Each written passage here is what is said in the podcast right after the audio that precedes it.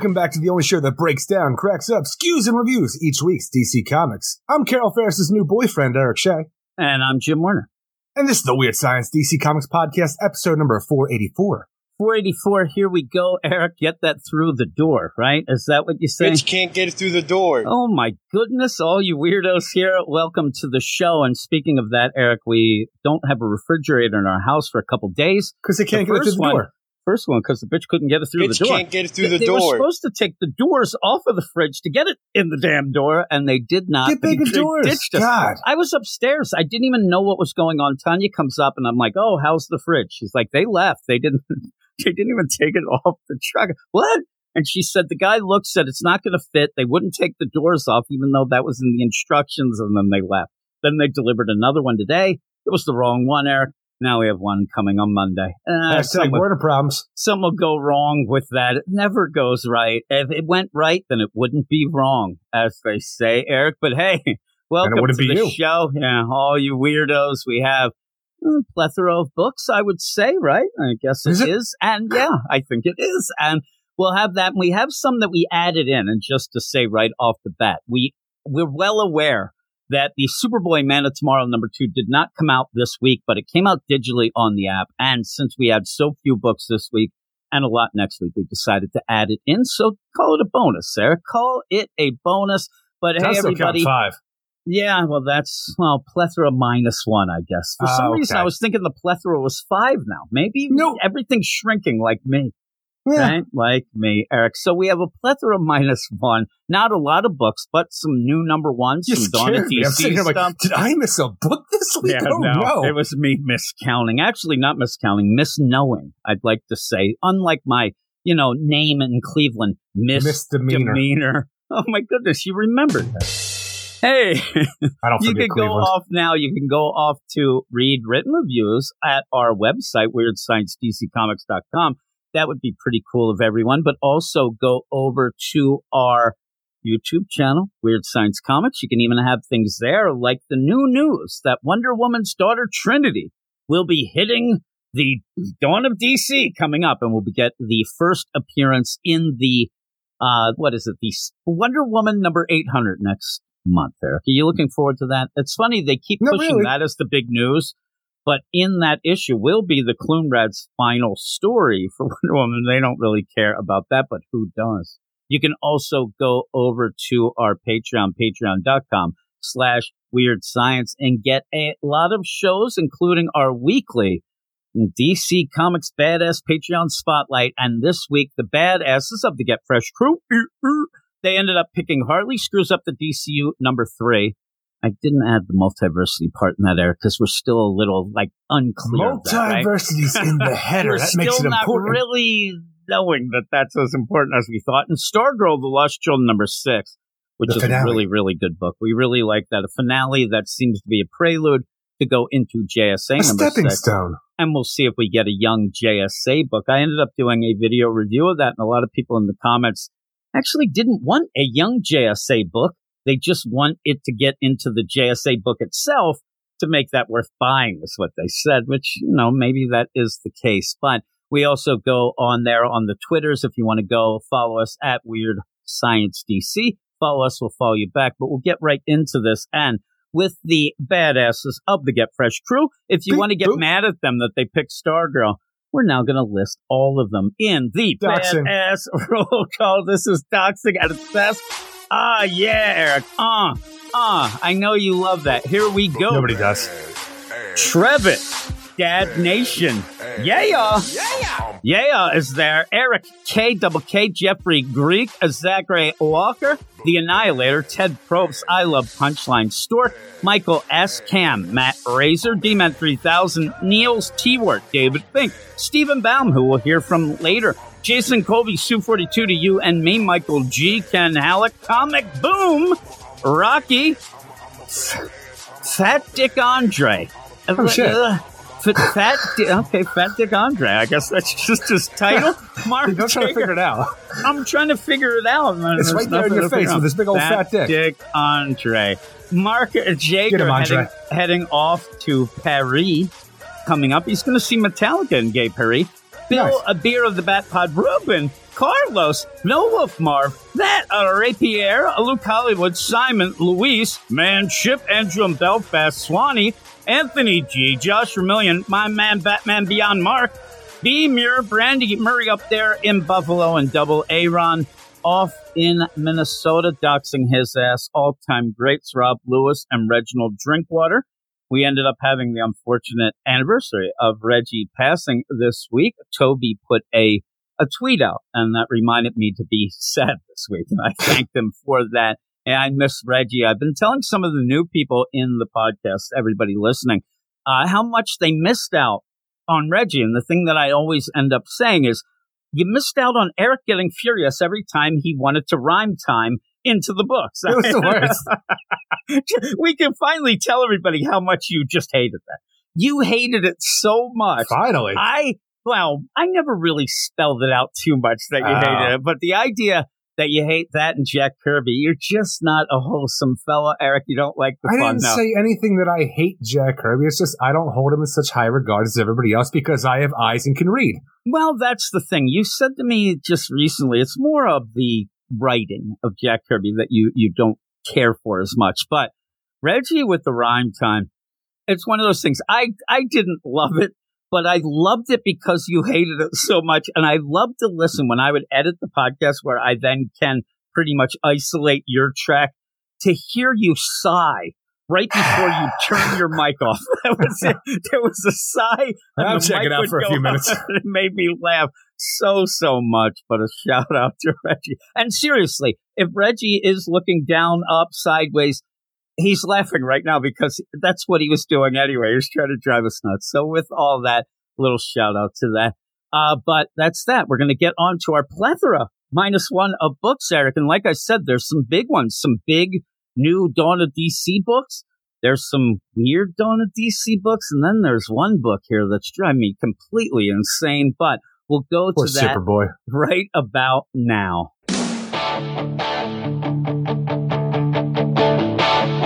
He got his first real comic, got it at a five and dime. Read it till his fingers bled. Been reading comics most of his life.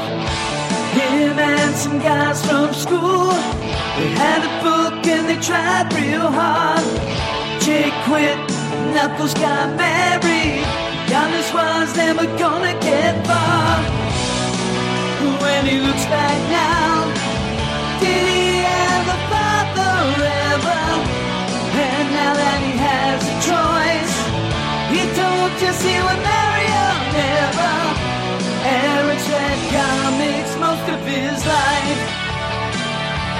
Eric, you have read comics most of your life. A weird song to start with. I don't think we ever have, but it works out for me because I was wondering, you know, which one of us would lead everyone into this new Green Lantern? And then I laughed because it sounded in my mind a lot like when I asked you who Well, would review the Mortal do it. Kombat. You That's all, that's all I can think of. Is I, I thought I'm, I'm going and I, you always yell at me uh, because But I obviously, Jim, I'm a pretentious prick, and I'm going to do it. I never can remember which books each of us do and whatnot. And I do like to try to make it evened up. So I'm going through, I'm like, okay, he's not going to be doing Spirit World. Uh-uh. I know that he doesn't do Batman Inc., but I couldn't remember which one of us did that stupid Superman Lost. So I'm like, okay, well, maybe, just maybe he'll want me to do the Green Lantern deal. Oh, so Oh, yeah. I asked you. I didn't even write down the credits because I knew you would, but it made me laugh when I asked you. I'm waiting for it. It was, well, of course, that would be me. But you did Jim, mention I'll make you it. this pro- I'll make you this promise right now. We ever get a solo Guy Gardner book, you can have it. Thank you. Thank you. I You're did welcome. talk to some people about. Guy Gardner this week. You are giver. But here we are. And yeah, we end up having a new Green Lantern book. We end up, we're going to head off to the spirit world at one Uh-huh. point, and we continue Batman Incorporated. That seems to pick itself up with a little Joker's ink, even though it felt a little strange, but that's fine. And I have a theory that I want to see if you might have thought the same thing. But we're going to get right. yet? No, it is not. Eric. Okay, first, I'm telling you, the thing is, that's not shade. That's not. That's just me misremembering because I know a lot of books were canceled. I'm like, was that one of them? Because I don't remember. And it is one of the books that we don't get a lot of people talking about, but the Yeah. people who do talk about it are pretty positive about it. It's decent enough, right? There, there's a couple things that when we get to it, I'll end up like you know, I have, I have some theories, Eric, and you know, when I have a theory, that means that everybody perks up their ears to listen, right? Pricks. they don't.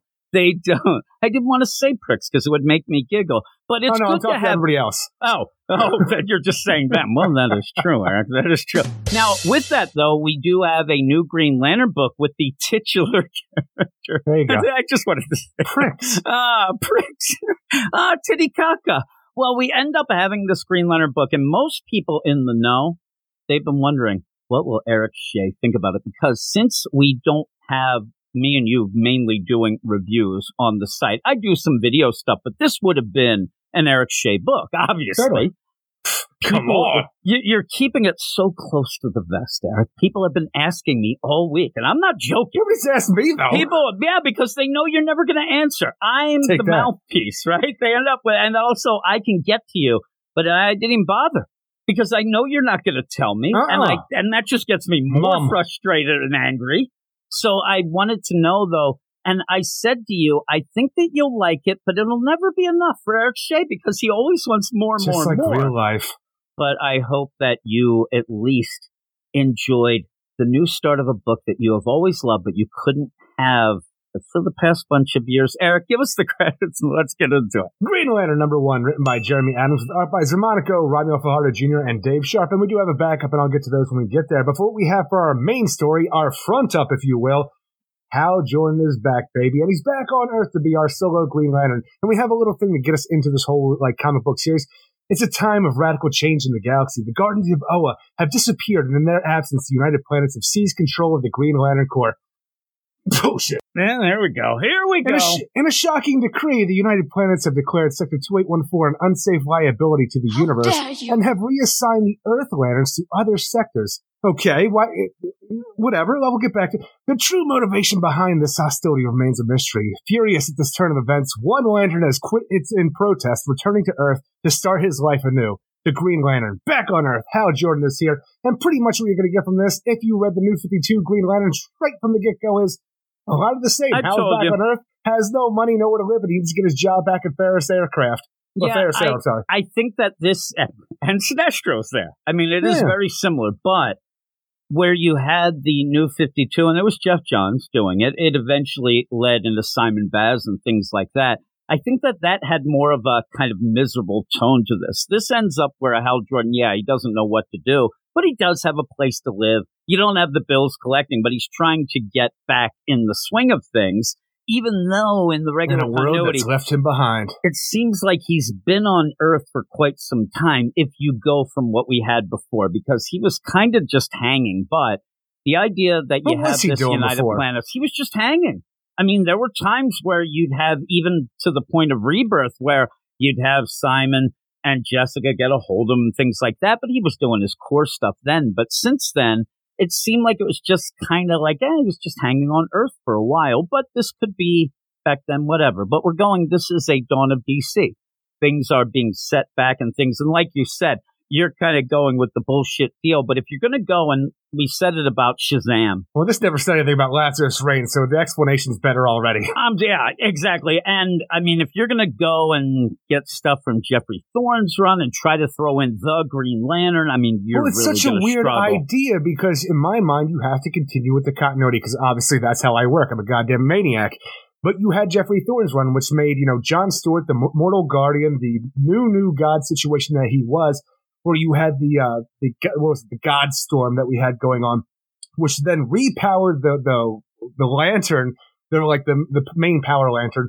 And then that's where people got their powers. And the crisscross thing is making people different versions of different lanterns. And that's where you left. You have the idea too, where a lot of the, the guardians were murdered. Uh, They were out of flux. So it was weird how everything was explained in that, and also not explained at certain Well, times. that's the But problem. we we left that book with John Stewart going off to go face the Dark Army, being put in his own dream world, which for some reason became main canon at some point at somewhere. And I we're going to get to that point later. But where we leave things off, it's just the Guardians have disappeared because of the United Federation of Planets, which seems weird to me. Even the idea that you have this entity, this willpower cosmic being, that's power is dispersed out there, fueled the Green Lantern Corps, and the Guardians have made it their entire all of time's mission to use this after the Manhunters, of course, to say, "Oh no, we're gonna we're gonna bugger off," and now it's this people we know nothing about, and it's, it's on you now. And well, the they didn't do Earth. that in this, though. That's what I'm saying. And and with that, it just says the Guardians have disappeared, and Yeah. in their absence, the United Planets have seized. I am saying think though, that's the even, whole play. even that idea where the the Green Lanterns themselves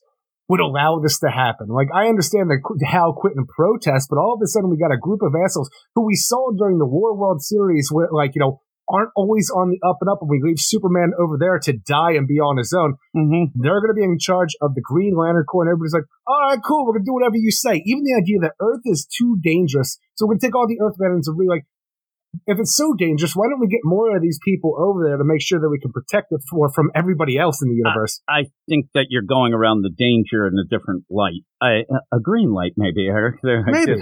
Uh, the idea, I think that the big play here is that the United Planets are sus.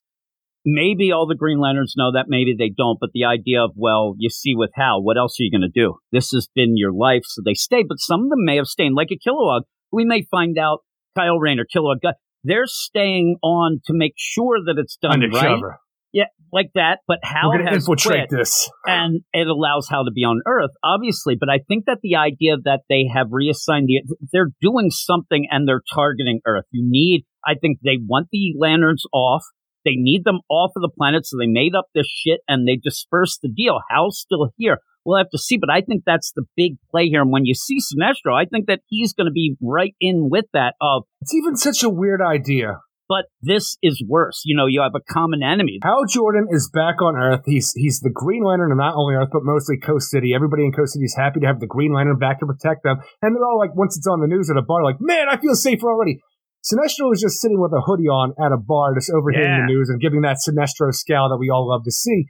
But it's just every time we jump into a new thing with the Green Lanterns, it seems like, all right, we're going to forget a bit about what the old, like, you know, like Tor did with their time on the Green Lanterns because everything we've had just feels weird because even when we had Sinestro be the leader of New Korugar when he jumped back into things, so like we had that like like when then Jessica Jessica Cruz became a Yellow Lantern and was a part of that, and then she's not a Yellow Lantern anymore; she's a Green Lantern. We're not going to talk about that. And even when Sinestro was the leader of New Korugar, last we saw before that, Soranik Natu, his daughter, was the le- the leader of the Sinestro Corps, and then we jump into this, you know, that the next plot. She's no longer around. We don't talk about her. And now that we're over here, New Korugar doesn't matter. We just have Sinestro on Earth, and maybe it will Well, make it sense as we go along. It's just I don't know why we for, lose so much along the way as we Why? progress through Because the it was bullshit. That's why. And to, to take the What's wrong time. with Jessica Cruz being a Yellow Lantern? The, the thing is, they never did anything with it, and then it seemed to get fudged back. But even so, we don't have Jessica in And this. even she may. Soranik Natu being in charge of the Sinestro Corps, she took it from her father. We never continued that. It just was But rewritten again, like, that oh, may Sinestro's still be back. out there. The problem here is that that Geoffrey Thorne book, and I'm just going with that. Nobody read it. Everybody hated it. It was bullshit. And to try to come into this and say, okay, well, I'm going to make sense of that bullshit story to go forward. Fuck that. This is what we said about Shazam. The idea where in this, and people who have talked to me about this, and I see reviews, whatever, and people, they haven't read a Green Lantern book since maybe, you know, the beginning of Rebirth. So a lot of the stuff that me and you know and make it, I, I like Jessica as a Yellow Lantern. We thought that was great. But nobody cares about it or knows about it enough to actually deal with it. What they want is a classic feeling book and they want to get involved because that Grant Morrison, if you love him, you love him. But that The Green Lantern, that was just like a, a roadblock for anybody who wanted to enjoy a Green Lantern book. Then you get Geoffrey Thorne stuff that he's going with this whole mosaic shit that nobody cared about anyway. And then you go with this. So I, I don't mind wiping it clean. This is a Dawn of DC, wipe it clean, habit, but it still can work. We still might have new Korugar. You may end up having Sinestro there because they did something with that. Or, you know, the idea, I think it's more of the enemy of my enemy. And hey, Hal, I know that you're a jerk, but Because even what we saw before, Sinestro went to the Federation of Planets like, hey, look, I'm willing to play ball with you jerks. I'm in this bitch. But again, that's that was in the Geoffrey Thorne deal. I think they're just saying that fuck that. Nobody read it. It was it was it was terrible. But we'll see. We'll see how it goes. But again, I'm here for the dawn of DC. If I get something fresh and I could say, okay, Hal's there, no other Earth Lanterns, that it does feel a forced way to do that, but I think that's by design. And then I think you have the United Planets that are sus and how we'll have to figure That's it out. such a really, weird idea where we are in DC Comics right now because I don't know why the United Federation of Planets feels so far behind us at this point to bring it up again. I know, I know it's been recent because we had them even in the Superman War World saga, but even that felt like to a diminished degree where. And like once Bendis left, it was almost like out of sight, out of mind, except for a few players who still did it. But it was still not like as heavy as it once was. And to have it back in, like, oh yeah, that is a thing, isn't it? Look at it. I, I will say that that that bit y- you might as well just have that in a animated deal as a crawl because boy that it's a Oh, it totally radical is. change in the galaxy straight out of Star Wars which I like I was like okay let's go You get Star Wars, you get Maverick here, you get yeah you do get Maverick here and you do get some things and this is what I was afraid of when I said to you you might end up liking it but I don't know because you do kind of play off a lot of stuff that we got at the beginning of the new 52 with Hal being back and he's got to reacclimate himself to Earth, which I like it here as well. And I like that Jeremy Adams even uses some songs and stuff like, oh my God, Hal likes all of my songs that I like. I can't Old acclimate myself. Yeah, he's not listening to mumble rap. I'll tell you that, Eric. But when you end up going through this, you're you're just getting a fresh take that I think that most people that are jumping on that skip the Geoffrey Thorne stuff that didn't get involved, they're probably going to like this a lot more than somebody like you who does want to. You hate to have things that you read be sh- shoved aside to mean nothing, but sometimes that might need and to then happen. certain things, like in the backup with the idea where you have Geoffrey Thorne's the Green liner. I'm not going to say that I like that at that all. I'll continued on you. into the Dark Crisis with the status quo of John Stewart, which became a new world slash dream world that Pariah created for John Stewart, that somehow in our backup has become real in the future. I, I, that- is it now Gothtopia that we It said is. about the idea that when you ended up having Ann Nocenti do the Gothtopia deal in the New 52, Catwoman was in a dream world, and then when she came out, she still had the same job that she had in the dream world. It What makes no dream. sense. So here we go. But again, my whole play of these Dawn of DC books, the ones that I've really started to enjoy, have been the ones that, okay, the first issue at least gives you the, oh man, this character's pretty cool. Oh my, I, I think that this might be neat. And I do get that from Hal Jordan here, even if he is a bit of a sad sack, but not so much like he was at the beginning of the new 52. But right away, you have that cold open.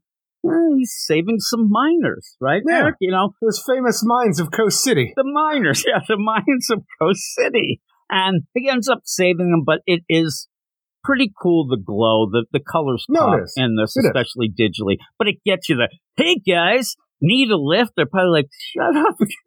Look at this. Yeah. Oh, yeah, we got it. I would cheer, but I'm too weak. Yeah, exactly. You'd be there doing that. But you end up where Carol, she's trying to make things work with Ferris Aircraft, and in the background you have that news report of, "Hey, everybody, Hal Jordan, the Green Lantern's Oh, back," and she just turns around. I thought that that was great too. I'm not going to say that there was a lot of meat on the bones here in this first issue, but What it about- did give me that feeling. It did give me that idea to of Kyle. Rayner and Carol Ferris's baby that they were going to have? And I say that a lot of people are like, what are you talking about? We know that Carol Ferris and Kyle Rayner had a relationship in the New 52, which everybody seemed to hate. I didn't mind because I was a Kyle Rayner guy, so go get your thing there.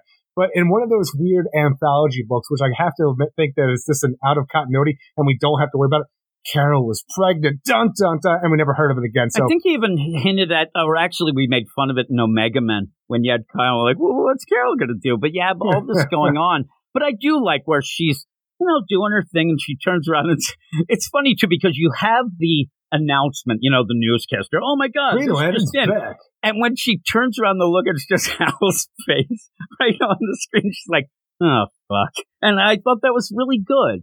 And the play is, that kind of gets me, is when there's Hal, and Hal, he thinks he's a schmoozer, right? He put the schmooze in moves. Is that what you do? The moves and the Schmooze especially when he's on the booze. Yeah, right there. And she goes out and she's like, oh my God, I got to get going. But she was already going to be leaving for some conference or some meeting because she's trying to work her deal and the angle to make, you know, Ferris Aircraft viable. But she goes We out. and gotta evolve. We're not doing test flights, and test pilots anymore. We're working into the wild world of drones like everybody else is. so she ends up where she gets the, hey, Hal Jordan on line three. He's there. And she's like, just tell him I'm busy. I'm not going to be around. I'll be in Europe, whatever.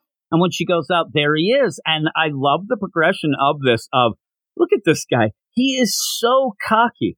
that he thinks he can legitimately just leave Earth multiple times because this has happened before and just come back and everything's fine and it's not. Why wouldn't he? It's worked before. I mean, look at him. He looks great. Uh, he has got the bomber jacket on, his classic deal. So when she says, listen, I can't do this. I have a boyfriend. At the end, it says fiance. Great. So I'm like, ooh, she, that to me was a little hint, Eric. When you say boyfriend and not fiance, I don't know what's going on, but she says, I can't deal with this but she can't help herself. She does care for Hal and she offers him at least an opportunity to work at Ferris Aircraft. So and he, he blows up. it. Yeah, he does. And you do see, and one of the things that I thought might not have played out as well, I don't love that we're jumping back and forth. I, I don't know why. I think that we could have played this out right in a row. Well, it's, it's such a th- weird thing because Hal Jordan, while he is getting back into the swing of things as Green Lantern, has been on Earth a month prior to this, where he's just kind of hanging out in his brother's mobile home,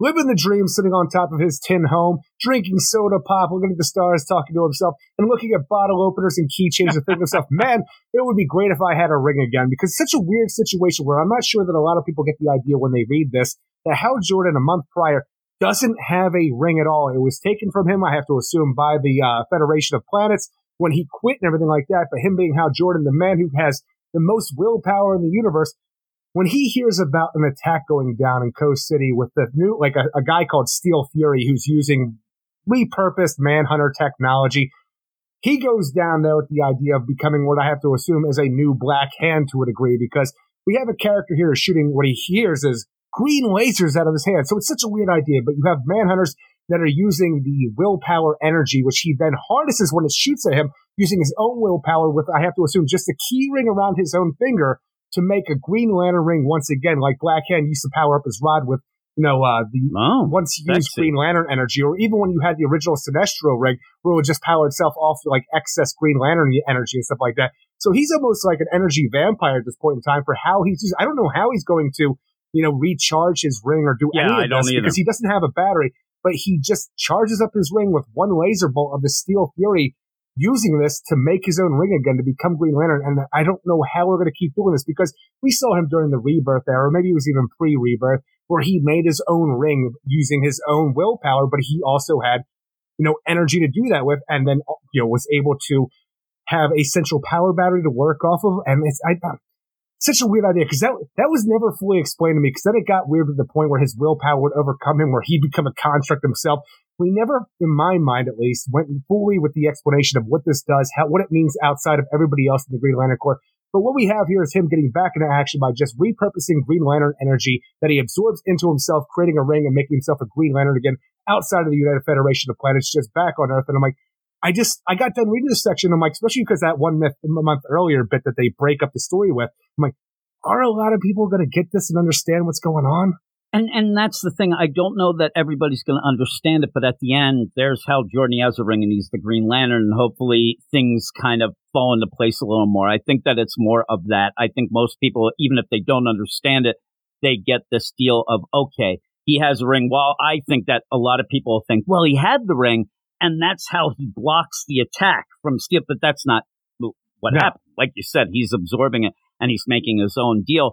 Very similar to, as you said before. So that's a deal. I just kind of, when you go back a month and then, oh, that's how he got that to get to there, it works out. It's not very complicated. I just kind of, I always just hate where you have this going on, then you have to go back a month to see how he got the ring and, and you go all that, or at least got the power. But he does end up becoming a Green Lantern, and there's that action scene type deal at the end. But in the meantime, he does end up having that new job, or at least trying out, and it's very Maverick esque. Nobody's going to even pretend it isn't. All right, I, Grandpa, I mean, we're going to be flying around the canyon here. Make sure you stay behind us and hit all the like the obstacle course marks that we need to.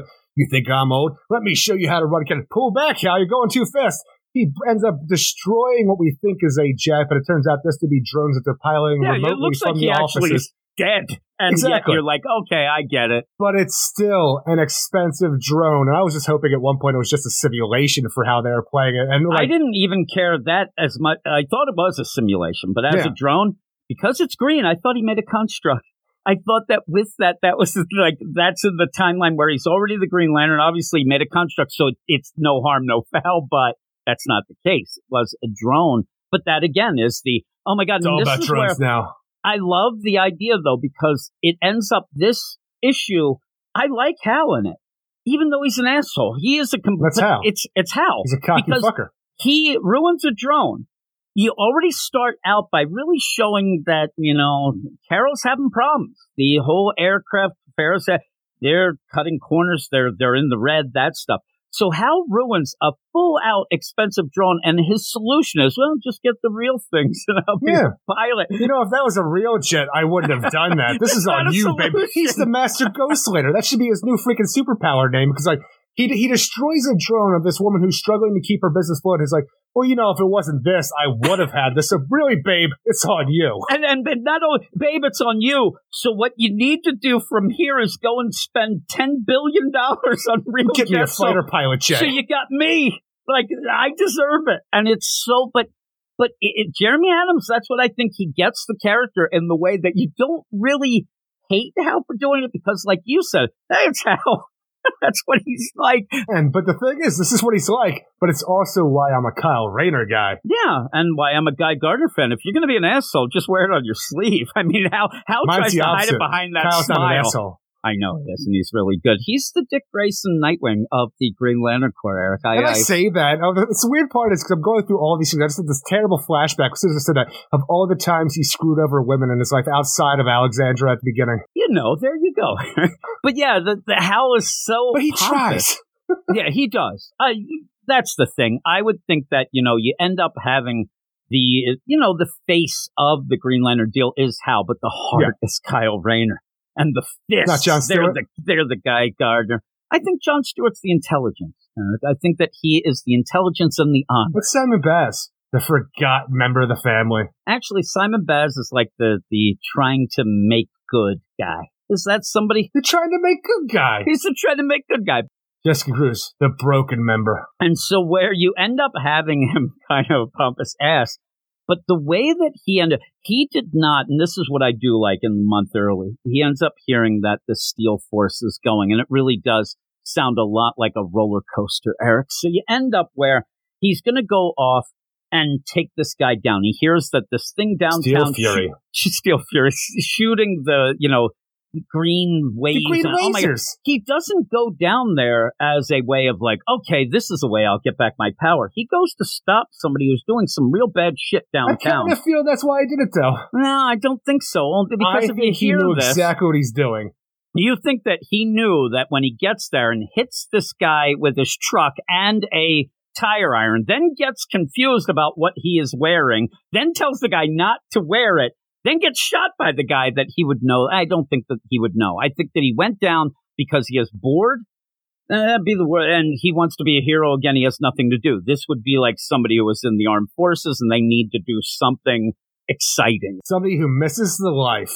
Yeah, well, he does miss the life, but I don't think that he went And down thinking that back. this would give the power back. I don't think that he'd ever be able to connect all those things, especially when he seems very shocked that this is Manhunter tech that this guy is wearing and says, You got to stop this right now. Get that off. This is very dangerous. And this asshole, that's what I'm counting on. So he's all into it. But yeah, when he gets blasted and Hal kind of just puts up his hand, kind of block the deal, it doesn't kill him. He ends up being able to stop. So what do you think happened a week ago? Because this guy was able to buy previ- like you know former Manhunter tech off Bay instead of an eBay because it's the DC universe, and he couldn't get the damn thing to work until a week ago when it started suddenly started working again. What do you think happened a week ago? I think ago that's one of the off? mysteries. I think that's one of the mysteries of maybe what had happened and what is going forward in this. Why would that end up? Is this that that tech is out there and because now the United Planets are sus and that means the green that that it's suddenly activated, almost like a fail safe. I don't know.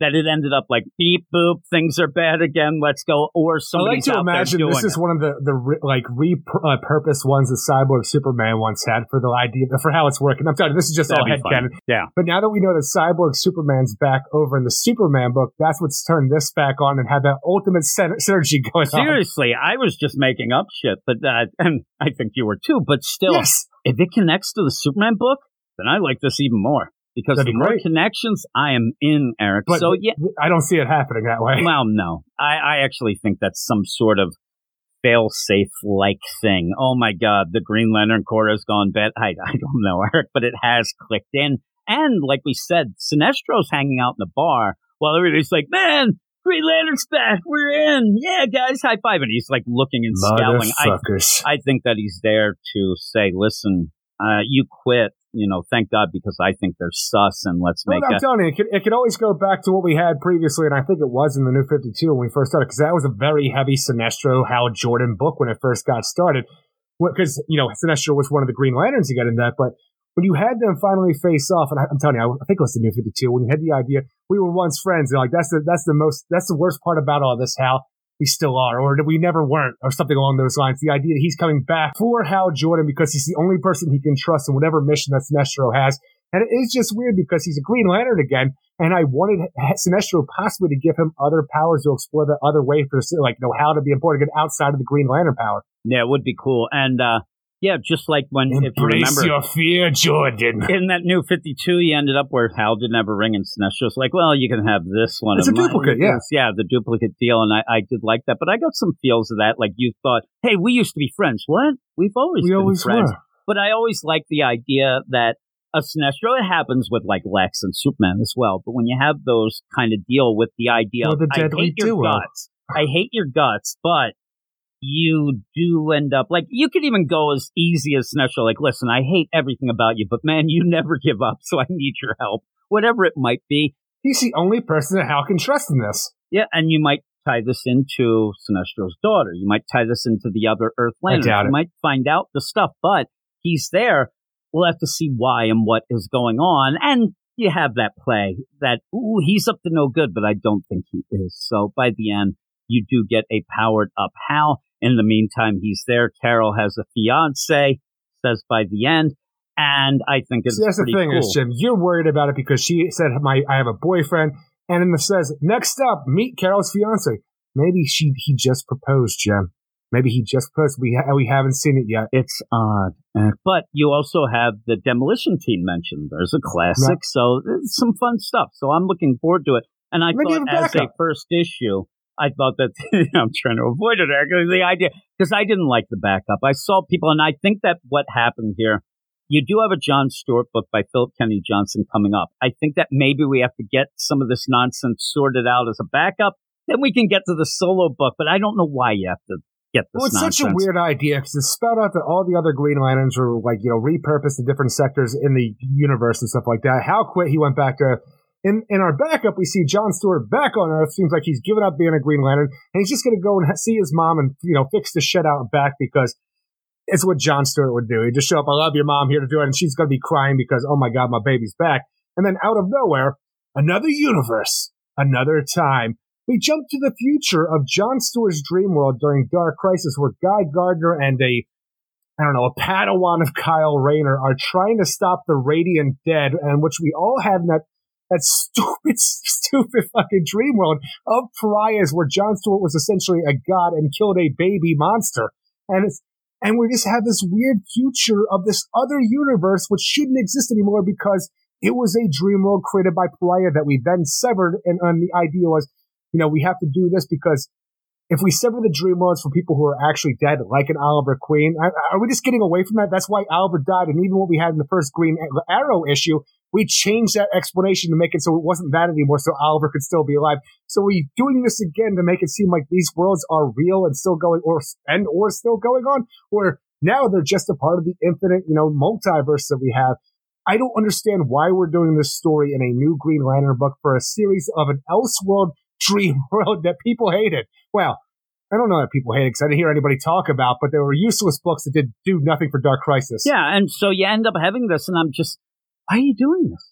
Why are they? Why are you tying into this? It was written by Philip Kennedy Johnson with art by Montos, Adriano Lucas, and Dave Sharpe for our backup. Montos, and Montos. I saw some. I didn't love the art Rise either. it's very Queen. similar of the deal, but I don't care about the Revenant deal. I don't care about the Revenant Queen. We'll be reading it because it's part of this, but I'm not even gonna.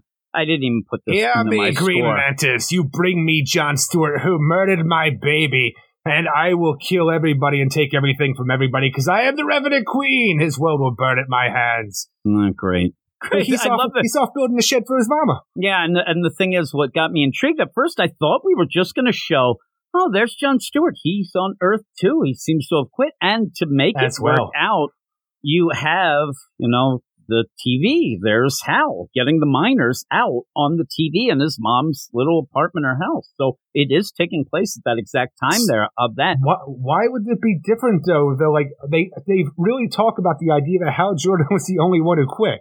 Well, that's what I'm saying. That's what's weird about it. But if you're going to have this where he didn't quit because he wasn't part of the Corps at that point anyway, so maybe that's how they're playing it. But we'll have to see. But when you go to this, Or or, or the idea world. because we talked about the idea about you know if they're following along Geoffrey Thorne's uh, Green Lantern series, so we have the Emerald Knights part of you know whatever John Stewart became. Is this the idea that he exists outside of the Green Lantern Corps because he is a like a new new god, a mortal guardian, where he has his own power because of the Godstorm?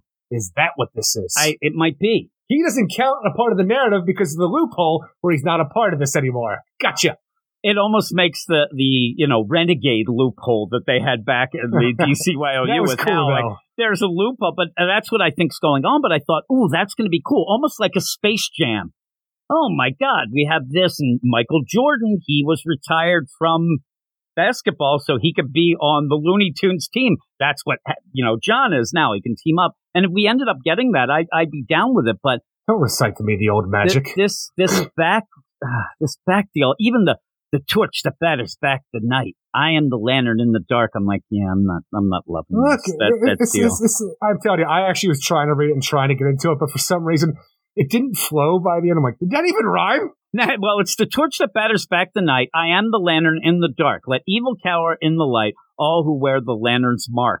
And the thing is, the mark in the dark, starting and ending the rhyme, doesn't fall right It at the end. right? I don't know. I'm telling you, I hit, I hit that last line. I'm Oh, like, I hate it. the fuck I just happened? Uh, but with that, it's not as good as this, Eric. Brightest day and brightest night. No evil escaped my sight. No warthrots, evil mites. Beware of my power, Green's light. Green slide, Eric. That's for Reggie too. I forgot to put that at the beginning, but that it just. I kept trying to make it like I, I'm emphasizing different words to get that mark at the end, and it just didn't work. It didn't work. Uh, but even so, I it's a backup, and what I hope is Another time, another universe. Like, I know. Is, is, I'm telling you, is this going to be like a Freddy Krueger story where his dreams are another universe that take place 20 years in the future that come to get him because in his dream world, he, he killed a, a baby necromancer? You thing? mean like 20 years in the future where we'll have Trinity, Wonder Woman's daughter, doing things? And- I don't need any more future state or future dream worlds. And when you, so when we talked about and we're, uh, we didn't get angry at each other, but I did say that the idea of the Geoffrey Thorne stuff, the, it doesn't matter anymore. I'll even hit the deal. It, doesn't. matter. I want to get Or something fresh and classic go forward. So with them, after saying that and getting that, what I think in that first bit, you end up in the backup and I'm like, oh shit, you got, and why, uh, Phil Kenny Johnson, people do really enjoy, but this guy likes to grab onto the weirdest shit and make it try to work. He ended up with the All right, Bendis. Zones and Yeah. Bendis. He's really, if people end up loving Philip Kenny Johnson because he wasn't Bendis, that's fine, but you better know that the idea that Philip Kenny Johnson think, think, thought that Bendis did a great job in the Superman book and wanted to make everything he did right. And, you know, it worked out for Philip Kenny Johnson. And I do like his whole war world and stuff like that. But this, this was not good. I wasn't very intrigued by it. I was more confused of why we did it. And I just kind of shrugged it off and just go with the front up where I get my score. But with that, what would be your score? Ultimately, it's an okay start to a Green Lantern series, which I really do look forward to because I love me some Green Lantern and I, need a proper series in my life once again. And whether it's going to be Hal Jordan or any other Lantern, but it is Hal Jordan. I, I wish, I hope in the future we can get rid of the backups because right now this is something that I see and I'm like, I am not going to look forward to this each and every month, especially because it's this Dark Crisis Dream World nonsense that's going to tie into Geoffrey Thorne stuff. I didn't have a big problem with the Geoffrey Thorne stuff because, as everybody else did, because I I saw what was happening and how, like, you know, what was supposed to be done with the character and the, like, the tie back to, uh, to former continuity. I'm like, this could have been really cool. It just wasn't handled I know. properly. I, don't want to see it anymore, it though. so much of a chance. You really did. it just went out the, like off the rails by the end. And even the idea of like we got rid of Teen Lantern for whatever reason, and that I have no idea why we did that. Changed all Green Lanterns, but nobody's going to do that anymore. But we're still dealing with some weird offshoots of whatever came of that series to begin with, and we're still going to deal with it here. I wish we wouldn't. I wish it was just Hal Jordan back on Earth, because more than anything, when it comes to the Green Lantern, I love me an Earth Lantern. You can have all the cosmic space adventures you want. Park my ass back on Earth because I want to see what a hero of Earth does with the Green's light. This is okay. It's not perfect for me, but I'm still going to give it a seven out of ten. I'm giving it a 9 out of 10, Eric, because right away I had fun with it. I thought that Hal was done great. And not, the backup's the backup, but in the front up, we end up doing something that I don't know why, but nobody seems to want to do. My God, Hal Jordan has a ring and he can use it. And that's something that we haven't had in a while with the Green Lantern stuff, especially with Geoffrey Thorne. Lights out every day. Every minute is lights out. And I think that there's some we'll books like this. I think there's some books like this, and I everybody's got to do it for some reason. You got to kill Batman, and you got to kill the Green Lantern Corps for some reason. I don't know what it is. There's like if we think of all the other you know, Dawn of DC books Superman that we'll be getting coming up. when we get Cyborg, I'm hoping that we're not going to deal with the stuff of Blue and the Jazz. Oh, that's old stuff, yeah. And so when we get even a Tom King Wonder Woman book, I don't want to spend two, three months talking about the trial of the Amazons. I want to get a fresh start. And where I think that the big play, I think that this book would have done better, and a lot of them would have done better if they would have all, like I said, I wish they did all come out after the, you know, death metal even or dark crisis, but make it seem like, okay, things are new right now. But since we're kind of dealing with stuff, they're, they're trying to have their cake and eat it too. And so it does get that weird play, but I think that this is supposed to be a fresh start. Eric. Well, at least you have going for like the that. idea when we have a cyborg series coming out that nobody has ever continued from the previous run of Cyborg. Even the idea that we jump into the new 52, we have a Titans book coming out. The the idea that the Titans are now the Justice League of the DC universe, and we have all those one shots coming out that says, here's the new back origins for all of the Titans. You think anybody's even going to continue the idea that Cyborg got his powers and joined the Justice League? Here's the thing, though. The Titans book that's coming out from the uh, from Tom Taylor has nothing to do with those one shots that are coming out later. No, I'm just saying though. But in, in general, the idea that nobody from like doing Cyborg ever brings up what happened previously, except for the initial Cyborg stuff. You know, the the 1980 stuff. You want Shazam to show up and like, hey, what's going on? We were in the Watchtower a week ago. What's what's happening? Dude? Like, yeah, all that. I it's it's Ping a little weird, but again, I like this. Uh, you didn't say fresh start when I said it. I said fresh, fresh start. start. Yes. And that's what it feels like more of instead of a reboot, this actually feels like what we did get at that Marvel fresh start. You can just get these books, let's throw them into these situations, explain things for new readers to come back, and let's have some fun. I liked it because of that, and I thought that overall it feels like we're going to get a proper, you know, Green Lantern book, even with the crazy stuff involved. And I'm I'm excited to see what this mystery is with the United Planets, Sinestro, all that. We'll see. We'll see if it works out. But We'll move to the next book, which isn't a Dawn of DC book, Eric. It's just a continuation of a series. You ain't good enough to be Dawn of DC, Batman Incorporated. I, I, love the idea that the, like a Catwoman is now got the branding, but this Batman Incorporated number eight, written by Ed Brisson and art by John Timms, Rex Lokus, and Clayton Cowles. Not many people are talking about this book. He said it already. It's not bad. It's really not bad. When you go and read it, it's got something to it, but I can tell that it's not going to be a big hit. You even thought that it might have been canceled. You said that it wasn't. I couldn't that's remember. not shade. But that's not shade. You you know for a fact. A and lot so of books I. were canceled, like coming up in June. I just couldn't remember where we stood and this with Batman is teetering on that. And and again, some of those cancellations were more of it's going to continue later. But this book, you're getting what you're getting. It is a Joker incorporated story I don't know. I don't know why the main Joker here in it. It kind of throws me off with of my life. Actually, everything going on with the. Joker. We have the Batman Incorporated Batman from across the world members going on. We knew that the bat the, the Jokers, their Jokers from the different you know Batman Incorporated members were going to show up. The idea that the Joker is actually the man responsible for putting his Joker Incorporated together that threw me for a loop for especially for how much Joker we have going on everywhere else and what's currently going on with the Joker right now in DC main continuity. I never saw it coming though, so I'm like, it's a double edged sword. I'm like, this is the best thing and probably the worst thing that you could have done for this book because you have the Joker in it, but you also yeah, have it's weird. the Joker in it. it's weird. So I'm I'm reading it and I see him on the cover. Well, okay. I thought that what this was going to be is the idea where you have the the Joker incorporated these other Jokers because Yeah. again, every Batman needs a Joker. I thought that they were just going to team up, like maybe at the end, like man, why aren't we getting the attention we need from the real Joker? And then we find out, well, it's because there's the faux Joker. There's the, but they're not going to deal with that.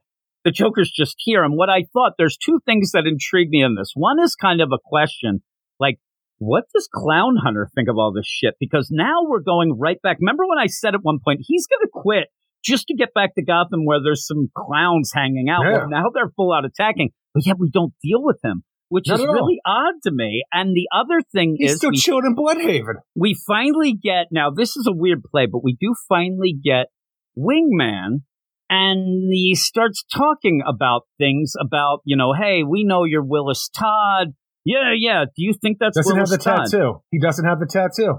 I don't know. I'm si- I'm sitting there thinking these different things because continuity wise, the last time we saw Wingman, it was Willis Todd in disguise to get close to his son Red Hood. It was a very odd story during Red Hood and the Outlaws. I can't say it was great, but it was it was it was doing something. And before that, Wingman was Jason Todd in disguise in Batman Incorporated.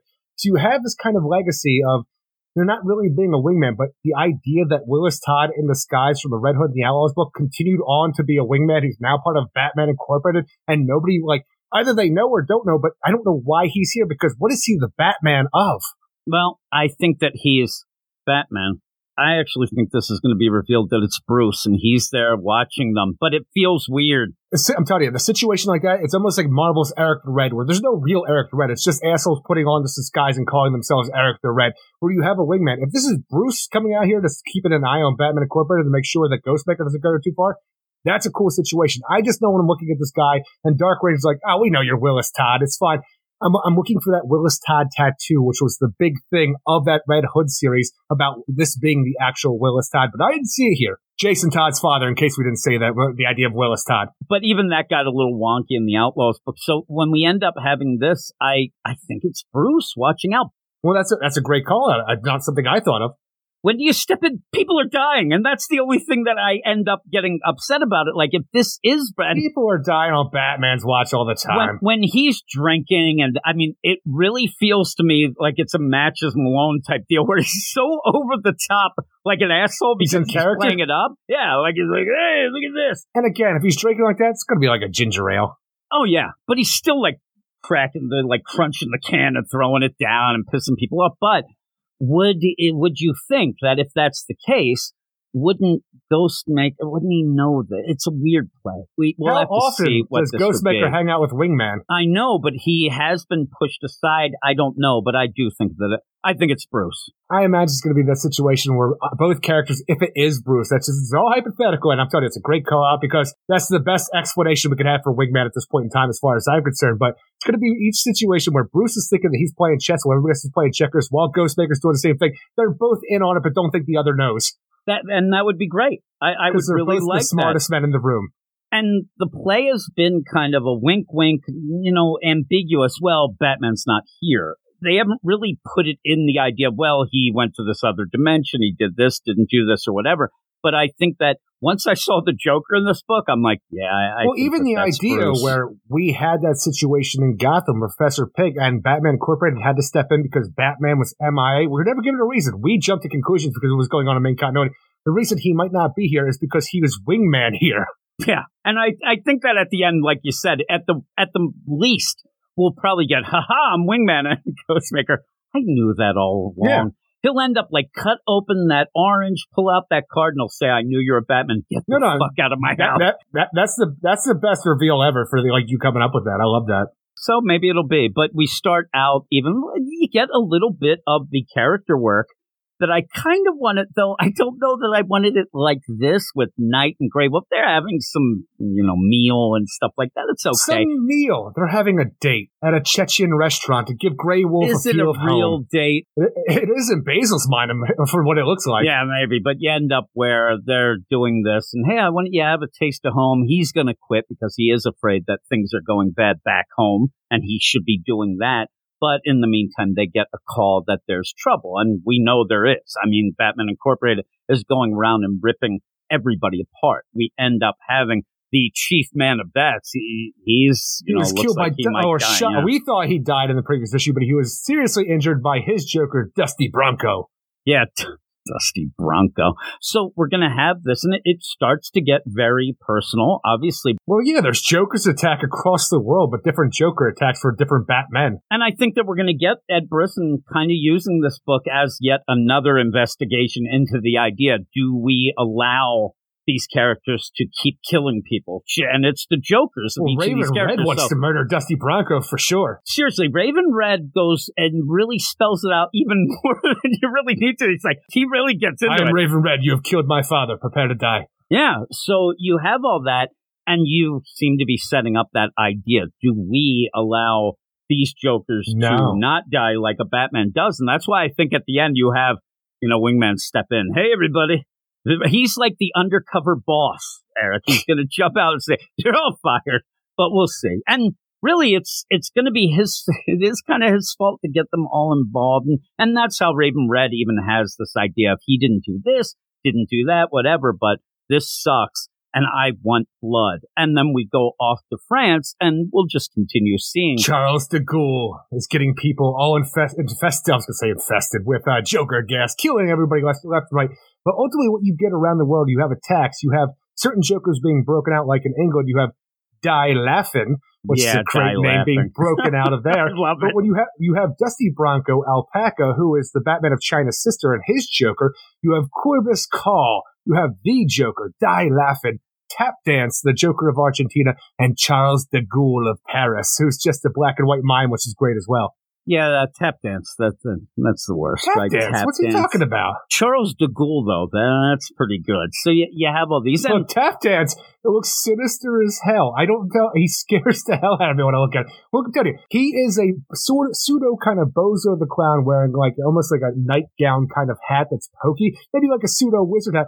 But he's freaking armed to the tits like a goddamn spawn. He's got freaking bandoliers and machine guns. This is a terrifying clown. He's gonna tap dance on your grave, Jim. he, he is he is pretty stacked with those guns. Look at him, he's double fisting Eric, just like you on Friday. So you end up even when we started out the issue, we didn't even say, but the idea Beiji, you know, it's more personal. Alpaca is the sister. We know this, and that's something if you had read the whole new Superman Gene Luen Yang book that It seems like he's almost out of Batman Incorporated for how disappointed Ghostmaker is in him and everything he's done for Batman Incorporated. Especially now that Alpaca did, you know, got over on him, got the Doctor kidnapped, and the idea like, and she's your sister on top of all this. What do I need you for, Batman of China? I do like when he says to Beiji, listen, uh, yeah, you stay here. And he's like, no, no, let me make it right. No, you've done messed up enough. You stay here. And, and when I see something like that, I'm like, okay, they're putting him on the sideline because a lot of these characters are going to die and they don't want Beiji to die for some reason, but we'll see. Well, e- well, even in Paris, when we have, you know,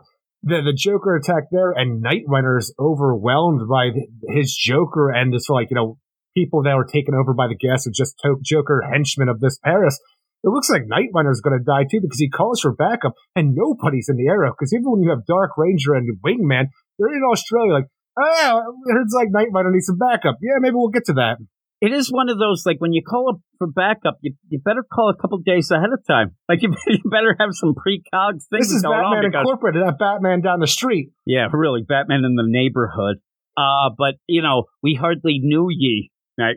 he seems like he's going down. But he looks badass. You don't get enough of Night Rider for how cool he is. We haven't gotten enough so far, and and in this issue, it really does shock me that we don't get more of at least a look at Clown Hunter and what he might know and see about all this. Because I can't wait to get more Clown Hunter for this for all the clowns for his half the I mean, really, it's like his Christmas. Uh, but you have the Wheel of Jokers, and it does get on tap tap dance, and uh, yeah, this is for El Gaucho, and they're not going to be able to. Eh, you would think they're not going to be able to go and save these people in time, so we'll have to see how this all works I out. just but love the idea that Joker has his own stage set up with the Wheel of Jokers to figure out who's going to cause some havoc around the world next. Okay, it's tap dance this time. What are you going to do, El Gaucho and Ghostmaker, now that you're here and facing me? Because I know that your ass isn't going to kill me, Ghostmaker, because you were just in Gotham the other day and word on the street says you's a bitch. Yeah, and the funny play of this is we said this about I Am Batman with Jason, we ended up, you know, one of the things that we did like about that, not a lot of people love that series, but when people realized it wasn't actually Batman and they freaked out, oh my God, this isn't Batman, he may kill us. I love the idea that the Joker is really pressing into Ghostmaker. And this guy is like, he's an inch away from just slaughtering everybody because of what he is all about. I'm telling you, we talked about it in the last issue when we had the Professor Pig two shot, like, you know, the last two months of this book. The idea where Ghostmaker is not willing to kill. Uh, we needed more of the idea where it's really a hard struggle for him not to go. And even the idea where we wanted him to sacrifice Ratcatcher to prove a point to all these assholes in Gotham because we need Ghostmaker to be Ghostmaker and not just a Batman light because he has been neutered by his code that Batman has to do right He now, or like neutered. Batman has gotten to. So he is really just kind of mismanaged in this book to the point we have the Joker pointing it out to us in our faces, like, look, where, where's out, buddy? You ain't killing nobody. We're not afraid of you no more. You know, that's driving Ghostmaker nuts. And but I we think that- also know we look. Maybe we have a whole bunch of disposable Joker assholes right now. But you know, Ghostmaker's not killing the Joker. So I know he's not killing the knowledge? Joker, but uh, maybe here's the weird play: is I think that the way Ghostmaker plays this up, and not in this book, but how he normally would, if he does agree with you know Bruce, listen, I'll, I'll go by your code, and as the kids say, he's a bit nerfed there, but I think he would have set up something where he'd pay somebody to pretend they got killed by him, disappear, so that he could at least say, "Look at me, I still kill." But boy, the word's on the street. And you know that Killer Croc's telling everybody. you know that has to drive him insane. Professor Pyg probably went off and ran his mouth. Who knows? I don't know. You ask Professor Peg, he's like, that Batman Incorporated killed my mama. that is true. Eh, was she ever alive? Or was Yes. she? Did she ever live? Lazlo's mama was fine and well at one point. I like this book more than a lot of people. I think me and you both do.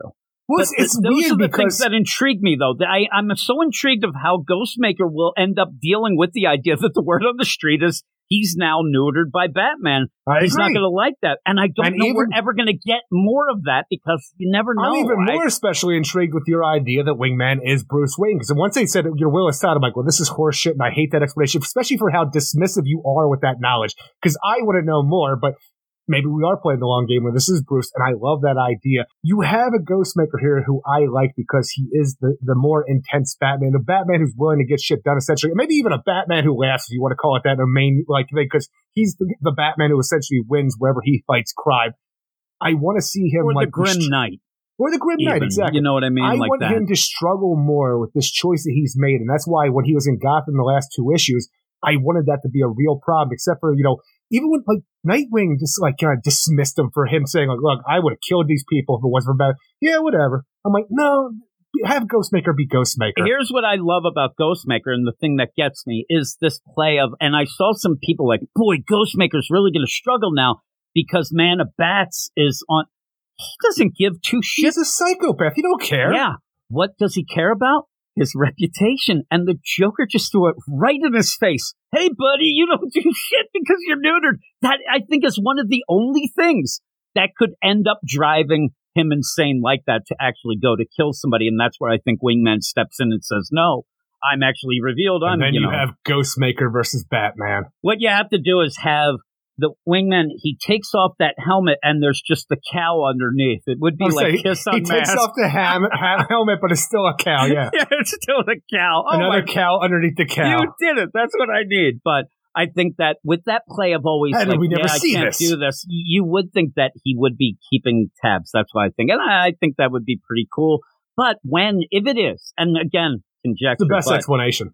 if it is, when does Batman step in to stop this nonsense? Because things are already getting out of I'm telling you, in my mind, while I'm saying I again, I for some reason in my heart of hearts, I feel that it was announced that this was canceled. You say it wasn't, and I'll go with that because I trust you in what you say. But for some reason, this feels Now you're like getting me worried. that's and it's and it's the last arc that's going to end this whole thing, and we're going to have a mini series that comes off this from the ending of this, where it is going to be Batman versus Ghostmaker for everything that goes down in this arc. I saw some people and they would like that. Uh, the thing that's weird about it is, you know, it did seem like we were going to get more, you say, of Clown Hunter, but that's kind of seemed like it's kind of pushed aside. And maybe, though I don't know that and don't think it's been announced to be canceled, maybe they already know that it is. You know what I mean? Right. You're not going to end up announcing it way ahead of time because then what little sales you have and the book isn't selling well. but it would go down. But if you're going to play that game, it would probably be, you know, 12 issues and then it would end. And we're not to those solicits yet. So Yeah. we'll have to see how that goes and what. Really Plus- issue number eight? I feel like we've been in the series for a while. and and yeah, the one thing though that works out is this book I do believe is going to come out during the Knight Terrors, the spookiest months of the year, night with a K, uh, and that gives you Yes. something else to read. And then when that's done, it would be the 12th issue. I think would fall in September, so you just kind of end it, and it would be a shame because I think there's something to this book that I enjoy, but I don't see or hear anybody. I'm actually surprised because you did not want any parts of the Joker Incorporated when we had that coming up, and even the Even idea the that we had that. I didn't love. Once I we got past that, I'm I'm enjoying it more now. It's such a weird idea because I and get more characters. Don't get to learn about the other characters or the new characters. It's a, like I said, even having the Joker in this series is a double edged sword for me because hey, it's the Joker, but also hey, it's the Joker. You can go either way with how you want to take that. But for some reason, it does add a bit of importance, especially for the whole idea that he called Ghostmaker a bitch. And I'm like, you know what? I need to know how this is going to affect Ghostmaker in the future, and I really care about the series now more. Than, uh, not this series, but this arc more than I thought I ever would. I'm with you, and I'm kind of excited about. It. But when Joker starts talking Dusty that Bronco. bullshit, when he starts saying it, he really is pointing out the idea like you're Batman light. You Yeah. know, he's neutered you. You could have, and so you you kind of still get that idea that he's still playing the game of you could be better, like Joker always does about the Robins. But you have this play of you're not really bet. That's why. That's when I thought, oh, this must be Bruce because of that whole play there. But we'll see. We'll see. Having him out of nowhere, this makes no sense. When, but it's Bruce dressed up as the Joker. He's starting all sorts of shit after it's Well, we I talk about Wingman. this. I'm, I'm telling you, the idea that Bruce is Wingman, great twist, great ending, great you know reveal that we can have that you, you threw out there and blew my mind. But what about this little nugget? Because I was just thinking about it as you're going off. Yeah. What if Wingman is very unceremoniously just Willis Todd, and he wants to kill the Joker for killing his son? Maybe, and he wants to get close to him, and that's why he's. Yeah, I don't know. I don't know. I don't Could know. that be a fucking turn where he pull, all It of a sudden could. pulls out the goddamn crowbar and goes to town? I mean, we could get us, you know, it, it better Well, not be boy. Jason. It better not be Jason. That boy's way too thick for Jason.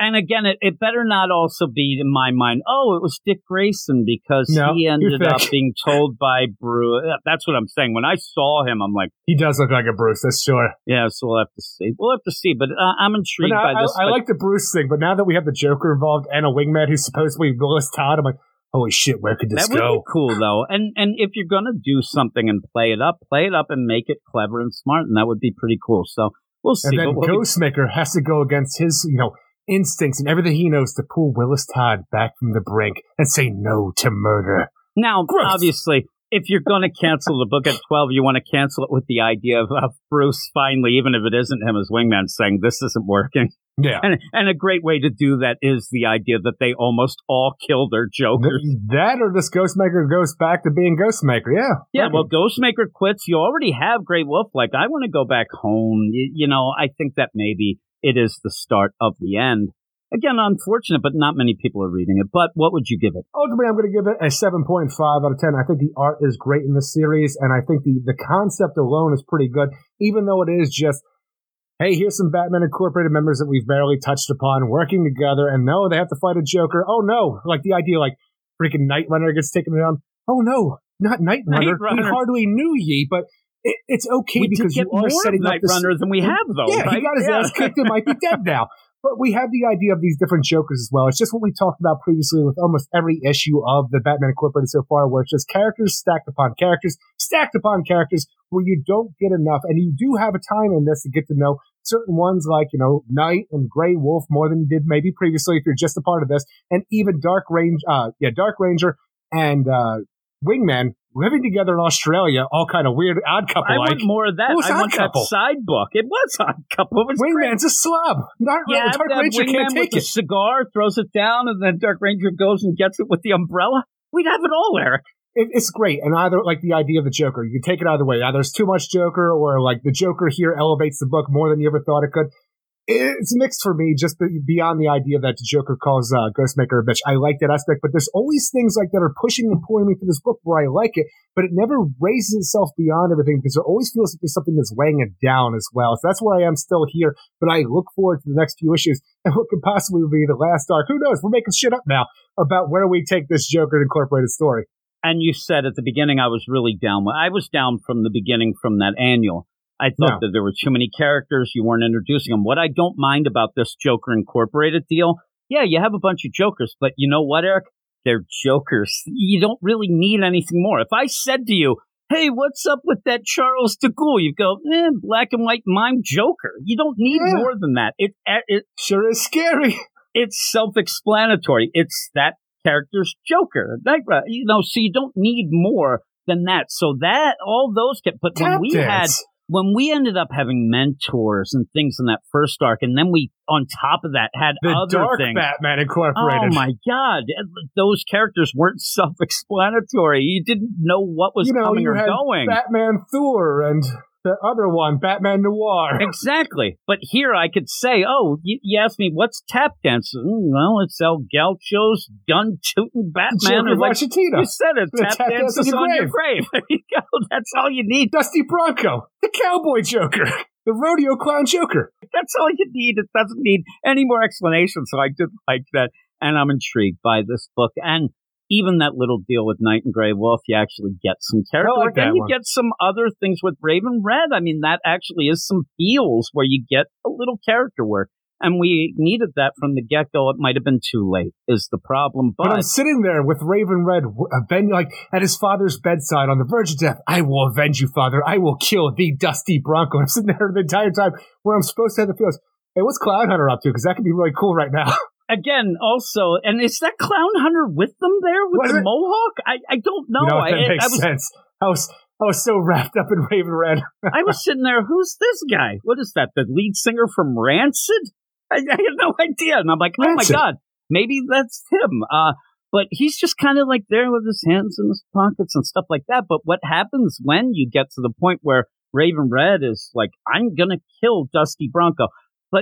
You're gonna have to stop him. But you know, that's that's the intrigue of it. But seriously, if I'm man of bats and I'm laying there, I don't even care if I'm in a coma, whatever. If somebody says to me, as you said it, listen, father, I will avenge thee. I will take down Dusty Bronco. I still would laugh. I'd be in a coma, start giggling. Dusty Bronco. it's so ridiculous, but I like it. So yeah, you get all that. And uh, again, I, I hate to start making up reasons and almost excuses of why I'm positive about a book, but it feels like this is a book that nobody talks about or likes, and I think that they should give it a shot, even if it is on the app. Give it a shot, see what you you think now, the of thing it. is, I'm looking at it. this. Did Clown Hunter have a mohawk? Because I know he, I know does, does his hair just stick through his helmet now? It's not, and it's not that head to hair just stick through I it. think that maybe he's just like I have a brand.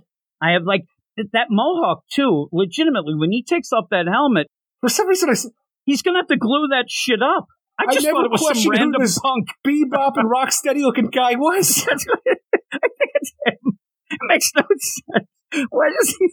I don't know. Maybe they're like, well, he kind of has a mohawk helmet, so he's got a mohawk himself. And like you said, I thought it was like a brush coming out, almost like a it was one Marvin point. the Martian type Yeah. look deal. But no, I don't know. The Eric. dude doesn't say anything the entire time he's on panel either. the lead singer of Rancid, Eric. You'll have to look that up later. You'll laugh. Ah, but we'll go on to the last book of this section. Another new number one, Eric. And I, again, I was really interested to see what you thought of the Green Lantern. Spirit World, I wasn't that interested in what you thought, but I thought that it was good because it wasn't horrible. That's how I'm going to go into this. But It's a Dawn of DC, Jim. it does say Dawn of DC on it, Eric. That's what I was just going to tell you. So it's important. So Eric Shea better pay attention. Spirit World number one, written by Alyssa Wong with art by Haining, Sebastian Cheng, and Jan- Janice Chiang. All I almost said I almost said Janice. Why would I say Janice, Eric? 'Cause reading's Does hard. that make any sort of you know deal? Look, I've heard you do the roll call. It makes sense to me. Mm, screw you. You start off now. If you ever wondered what happened after Monsters Incorporated to little girl Boo, what happened is she slipped and fell in the street and almost No, no, got no. taken down No, by no, Id. no. If you ever wondered what exactly, if you ever wondered what happened to Boo in Monsters Incorporated, it turns out she was filming a scene for the beginning of it because she's about to get sucked out a drain to pipe during a freaking rainstorm. Because I have to assume she's chasing a paper boat made by her sick, stuttering big brother. Eric, it's it incorporated. Where's Sully? you end up in, I'm telling you, I ended up talking to It's some people clown, about though. this. Pennywise. I seriously did laugh when this girl slipped and started getting rushed down the street. I don't Like, know how why, bad is but it this made me laugh. Uh, it's bad. Because I'm telling you, she's a she's a small girl, but what the hell is going on where she's almost sucked down a storm drain? Well, she's a little girl. I mean, she's there. She's not afraid of Sully or Mike, but she's there. Pennywise to get her. And so Thankfully, did Xanthe. Zal, our main character of this story, is able to pull her out of the danger Yeah. before things go worse. Make their paper magic into a real umbrella so she can scamper off home and not get more wet than she already is, and not get brutally brutalized by a clown in a sewer. That's a very wholesome start. What I also like, and I'll start this off really by telling everybody, listen, I'm not an Alyssa Wong fan. I've told Eric this. If you've listened Have to you? the Marvel stuff, she does the Dr. Aphra, which I think is complete garbage right now, and does one of the most unfunniest Deadpool books that you'll ever read at Marvel right now. I'm not a fan. I warned you about Alyssa Wong saying that, I don't know, I'm not a big fan. I like this issue, and I think that it's set up in a way that's very basic but I'm glad for that. This is one of those dark magic books, and you don't get pretentious. It's just seemingly for fun. For the things that you get in this, the idea of the spirit world and, you know, um, Xanthe coming from the spirit world and being in Gotham and have to get back, and the idea that Batgirl herself is stuck there, and you have all these Cassandra monsters of this. Batgirl, yep. Yeah, yeah, Cassandra Cain being stuck in the spirit world, where everything there is dead, not alive, and it can sense the living of her and wants to consume her life force. So she's pretty much has to kick ass and take names in the spirit world to stay alive there while she's stuck there. While Constantine and our main character have to try to get there to save her, plus get Xanthe back. There's all this cool stuff that almost reminds me a lot of like a Monkey Prince It situation. does with remind you. If you like. Monkey Prince, go for it because it really does remind me a lot of Monkey Prince. It really does. And yeah, you're right. The what I like about it too, just little subtle things that I think Alyssa Wong does a good job with. When you end up having Xanthe get- just save this girl from Pennywise, right? right? pulls her out. But she's not used to dealing with living people and little girls. That she's like, "Hey, you better watch out!" The spirit, like she almost is there scaring this little girl she just saved. Look, this is this is good advice. Yeah, it is good advice, but she's not used to doing this. She's used to delivering stuff and Hey, doing stuff girl, in the spirit. the rain's world. gonna wash you away if you're not careful. It'll take you all the way to the spirit world. How you like them apples? Yeah, and she's trying to be nice about, but she's not used to dealing Ah, with little shit, kids. kid's crying. obviously. Here's a paper umbrella. Bam, magic real umbrella. That's cool, right, kid? Scamper off now. Watch out for clowns in the sewer. waves, probably slips, falls right in the sewer. it's fate. Uh, but then you have, and one of the things too, and I'll tell you, I may end up sounding like I'm gushing about this book, but my main deal is it did not annoy me as much as I thought it would. I mean, that's kind of a backdoor shade, but I thought it was going to be horrible, and it wasn't. So I was actually excited about it because in that one shot deal, in that, you know, they even give mention of it. Lazarus people Rain, yeah. Yeah, you ended up having one of the worst Constantines I'd read. And it seemed like Constantine was in the story to be bad or horrible to elevate Xanthe. That doesn't seem to be the case here then. I like seeing the idea that the only reason Constantine is really helping Xanthe is because he wants to get them out of their hair. You know, hey, I want to get rid of you. I'm going to help you, but I'm not really into it. But you kind of think he might like her. But you end up where you go in and him getting attacked by all these cats because he's taking care of Mr. Nguyen's goods and sundries. It's fine. Yeah, Mr. DeGuin likes the kitties. Yeah, come in and like, hey, you know, what's going on? Puts feet on the counter. Oh man, don't do that. It's funny to see Constantine trying to play the responsible adult as well, even though you know everything he does is going to go sideways and he ends up screwing over everybody, really. And even that, I think that you have that from Alyssa Wong, where at one point you even get to mention, oh, your friend this, oh, he's not my friend. And that was pretty good on the nose for a Constantine who has favors that he owes and other people owe him he's actually showing how great a character he is by kind of cashing in some of these favors that might be used for something very personal to him. Which honestly, it might be a favor that he's doing to get a favor from Batman later on. Hey, I saved your Batgirl. I mean, that's the thing, and and you get that play. This isn't the oh, Constantine is neutered here because you're trying to elevate. No, they're just trying to get and really trying to help get Cassandra Cain back because once you end up spelling out what is going on and we see it, Cassandra's well, in trouble. Right? Even the idea outside of, you know, all this, yes, Constantine's a scumbag and a con man, but something magical was really disturbed right now, especially in Gotham City, where a collective of souls are coming together to become these monstrous beings. They're like, hey, he knows something about magic and he's here. He might have to do something about this before shit gets out of hand on his watch. Exactly. And and so they, they give the mention, hey, when it's raining, you kind of get the thing. And you even say, well, why can't you get back to the spirit world the same way you came here? Oh, I went to my grandmother's Close. grave and I get yeah. closed up, so I have to do this.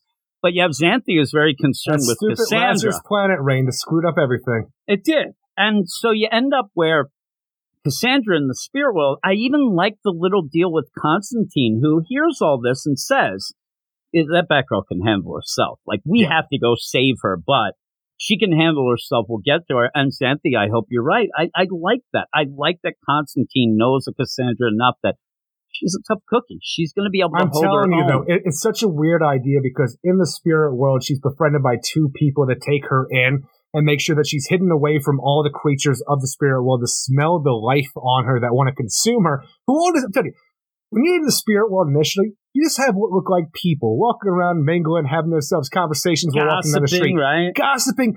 They smell some life. All of a sudden, they become elongated plastic man next, trying to consume people, and they become Beetlejuice monstrosities.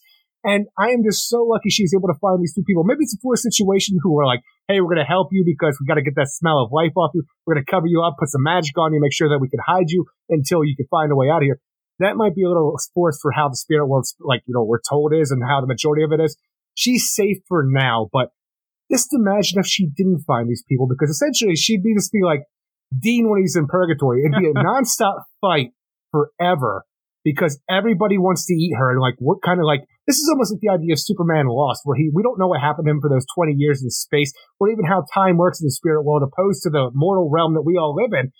Her being in here, could seriously wreck her, bring her back to the point where she becomes the, let's say, status quo to Cassandra Cain, where she's had all these improvements over the years now that she's been reintroduced, where she just goes back to being the, the silent weapon because that's all she can do to survive in the spirit world. But no, we can, we can put a little pin in that because she's taken in and she's protected for a bit. So we can have Cassandra Cain being a nice, you know, like uh, uh I'm going to say nice girl, but no, this being able nice to be girl. somebody in the spirit yeah. world where Xanthe and Constantine are trying to get she, her back. She ends up having some allies that can give her the lay of the land and help her out, which I like. What I thought of is when you get there and you have the people there. You have these ladies and they're talking, and once they smell Cassandra, suddenly they're being drawn by Riley Rossmo, Eric. Holy moly, you don't need that. But when she ends up going to Bowen and Popo, it then it really like that's the part like if you read Monkey Prince and like maybe the story never played out right, but if you like the feel of it and you like the fun yeah. of it, you really get it there. You really do. And it's funny you said that it's kind of forced, but what I thought about it is is it is forced, like a Star Wars era. Well, to the a degree, that everybody runs into somebody who knows the other person. No, I, I, agree. It, it is like out. that, but it is somebody that at least Xanthe would know in the spirit world, and like is a, is a good person of the spirit world as well. Yeah, and I'm them. glad so that you find it's an ally of an ally. But yes, it is right there. But also, she went through the gate to Xanthe. You should so it makes sense to be in the same area because I don't know how big the spirit world is. Is it a city block? Is it a world? I don't know. Yeah, and so I do like where this poor, like right away, you kind of like Bowen because right away gets drop kicked and like the idea of like really being a klutz, it's kind of fun. And Popo is like Yoda. I'm in yeah, there. A sweet old lady with magic and an emerald staff. A lot of people are upset with different things in this. I just thought it was a nice beginning. I'm not, I didn't say, and I argue with some people about this where people didn't want to read this because they said this character won't be around in 50 years. Well, if you're going to do that, you might as well give it up. I mean, I'm having fun reading it right now. Whether yeah. Xanthe becomes a big character, whether we never hear about Xanthe again, I like this and I like Cassandra. I like the way Constantine is in this, and I'm actually enjoying Popo and Bowen for what little we get as well. But we end up having Constantine, you know, hey, I have this favor. I'm going to go. We're going to this necromancer Easton. We're going to go to his place. And I do even like where you get to see the little powers with the you know With the paper, little- yeah. that we had earlier. the paper with, transformation that they are able to do, and even the idea where you get the background of the spirit world, where what people have in the spirit world is based off of what is burned by paper. It comes to life in the spirit world, and it gives the individual spirits whatever kind of like monetary gain or like you know just whatever f- physical stuff they need in that world. So even the idea where you have people going walking around in the spirit world. Where they're all pissed off because ain't nobody burned shit for me in a while. yeah, But you have all like this that. on, but people burn so much money in the mortal plane that monetary value means nothing anymore. So I'm like, that's kind of funny too. and that kind of plays out the smart way of what we get in, say, you know, the Wonder Woman book all the time. Oh, the gods are mad because they're, li- you know, an American gods. This is different, and I like that idea where you can then burn something in the real world as you know as a tribute or whatever to that, and they get that. I think they're going to play with that a lot as we go forward, but. You end up this necromancer. uh, He's not around, and Constantine's like, "Well, we're going to go in here," and we see that he's been kind of, you know, He's been, uh, taken over He's by been the taken collective. over by the collective, another collective like we had in that Lazarus Planet tie-in story that started this whole thing off as a prologue. So it seems like whatever these things are, this collective of nastiness, they're going into the mortal realm and becoming big bads. That previously Cassandra Cain killed when she got her ass stuck into the spirit world, and now we have to do this again, hoping to find another gate where these things are entering, as well as so we can exit back to the spirit world and Cassandra. Yeah, so instead of being able to use this Easton, the necromancer, to find out where this gate is, because he would have been able to do that, they're going to end up weakening the collective and follow them back. They're going to follow the to whence that we go back. came. Yeah, but the problem is you kind of get a little bit of a snafu at the end that I think becomes a Sophie's choice. But when we end up going back into the spirit realm, I like the Cassandra stuff. And I like the Bowen and Popo, and you get more of an explanation of the world. This actually, in the basic things of it, it reminds me of a manga a lot, where you're going to just give us characters, power sets, and a lay of the land. Then we'll get to the big story. But the big story is very easy. We have to save Cassandra. There you go. And, telling I you, want them all- to do it. And that's what I was here for. That's the one thing that actually drug me into the idea of like, I might care about the spirit world because Batgirl is stuck in the spirit world. This new character in Constantine are going to work to try to get her back out. And when we have that going through here, where you have both the idea of the spirit world and the, like the mortal plane, which we're like doing like dual story. When we were following the collective spirit to like figure out where the gate is as it's moving its way out, there we end the story with Xanthe coming across her mother, who believed that Xanthe died 15 years ago because they did and now they're and they're back now. And now the idea, like, oh my god, I'm confronted by my mother. What do I do now? I'm like, oh shit, that's a hell of a hook. I did not see coming because Yeah. this character seems so out of time for the idea that 15 years ago is all that she's they've been like you know dead. She's they're back on the mortal plane. I'm like, I need to know where this goes because that's interesting drama, and I love me some drama and comics. And the and the drama is, does Xanthe then want to stay? I mean, there's your mom. You have your mom back, and they have to go and almost seem like it's a flip flop exchange where if you go I'm kind of pissed off that they refuse to tell us Xanthe's real name because it's all scratched out and all their like the like the dialogue balloons when the mother says like so and so your name. I don't know. yeah, it It- it's just weird. weird. Like, why wouldn't you say that right away for us to know? I don't know. Maybe it's one of those like ghost names that you can't say. I don't know, but it's The ghost name Xanthe.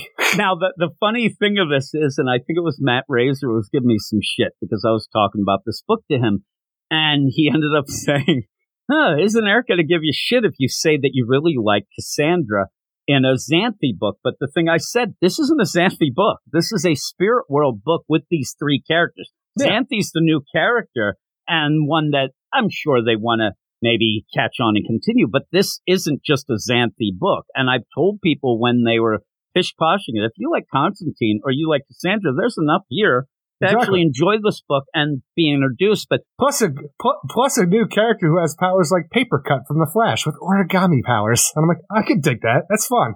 but again, you're going to get people. Alyssa Wong ends up writing other things that people didn't like, but I'm always willing to give, Never uh, especially been when familiar with her. Well, it's because it's the Marvel stuff, and especially when you flip flop between. If somebody at Marvel comes over to DC, even Leah Williams, I gave her a chance. It didn't work out with that Power Girl page, but Yeah. we'll see. But this, I actually Karen. was impressed with. This is a book that I thought.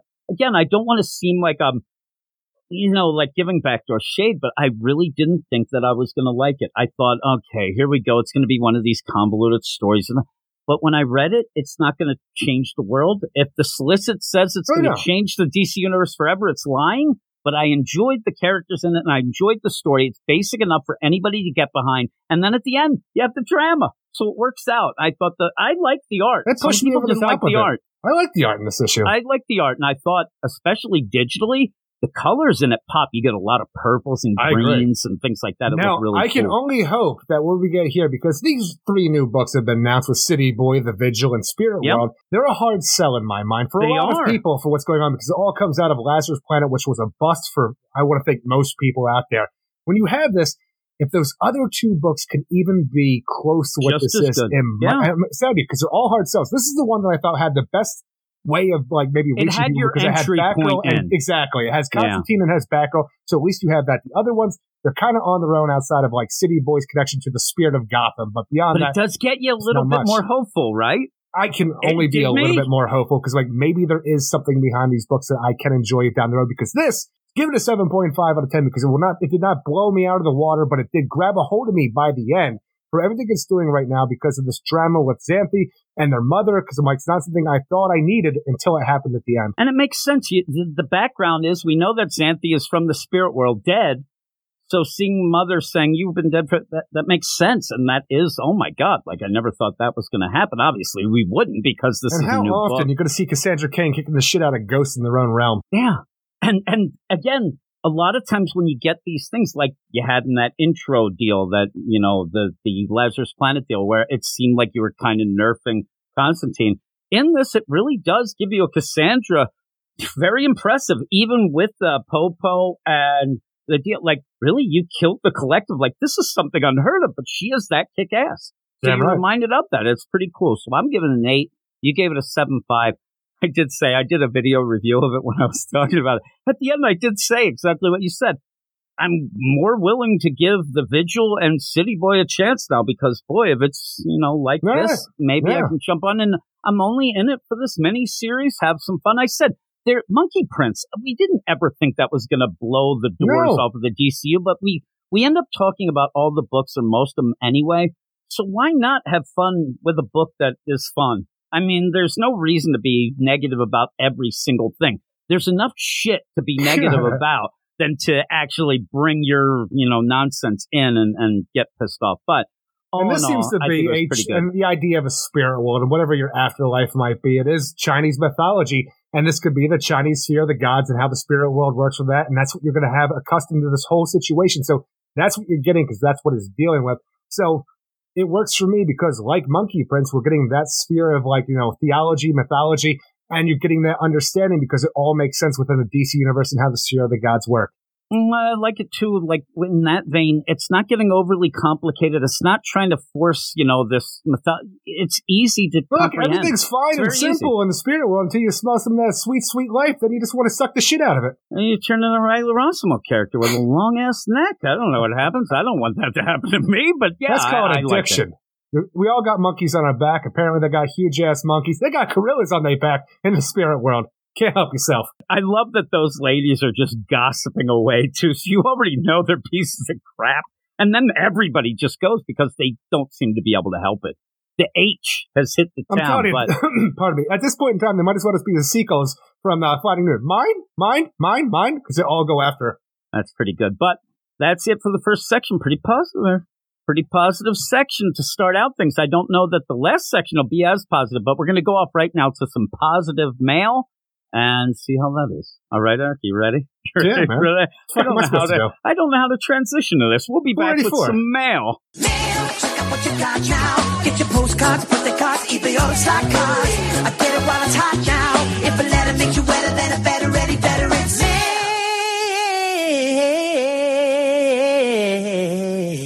It is time for the mail, Eric. And if anybody out there in listening land wants to be part of the mail section and be a star just like Eric Shea, Me? all you have to do is email us at weirdsciencedc at gmail.com. But you have to email us or it's not allowed, says Sure. Eric. He's, he's just trying to limit the stars, he is. But we have You two mails mail. tonight. We have Steve. oh, no. Here we go. Just like me. Is it from Big Dick Andre? Is he sending something Andre. right now? Oh, yes, Fat Dick Andre. You're shaming. The first email is from Steve who says, Hey guys, badass hockey broken back surgery Steve here. What's up, Steve? he is. Steve is had some problems with his back, but he does play hockey. He says, "Been a while since I've written in." Just wanted to say that as Eric is ripping on Jim, saying, "Who the hell would want to sit with you and watch your shitty old hockey tapes?" I have all these VHS Let, tapes let in the break basement. out my VCR, bring it to your house, hook this up to probably a TV that won't even hooked up to it, so I can watch you play hockey on a shitty VHS from 30 years ago. This is how I want to spend my evening. Hey, can we drink? Oh no, there's no drinking in this house. Oh, cool. No, no, I don't drink, Eric. And so with It's that, fucking after-. The, what you get though is after the hockey tapes, you didn't realize that we'll watch more hockey tapes. I got a ton of them. I, have. I have some basketball stuff too. We could all do that. Baseball, we'll have fun. Uh, he says I was at that same moment assembling a net. So he was actually making and putting together his hockey net so he could shoot in his backyard That's because he misses playing. Yeah, but he's just saying, I just want to look back at the days, right? Back at those days. Oh my goodness. So he says, So Jim, I'll gladly watch crappy old hockey tapes with you. That'd be awesome. If Steve comes and meets me with the VHS, we'll sit there and we'll laugh. Look at that guy. You'll see me like, man, all I'll do the whole time is talk Belly about how, man, I used to be in such good shape. That's all I would say the whole time. and the hair just a flowing, Eric. But he says, suck it, Eric. Hockey men stick together. Why don't you go throw a right. baseball or something? what does that even mean for the me? thing is, the best is, is he knows that you can't throw that either. So I can throw go. a baseball just fine. If we set up a target that was, say, 15 feet away, you think you could hit it?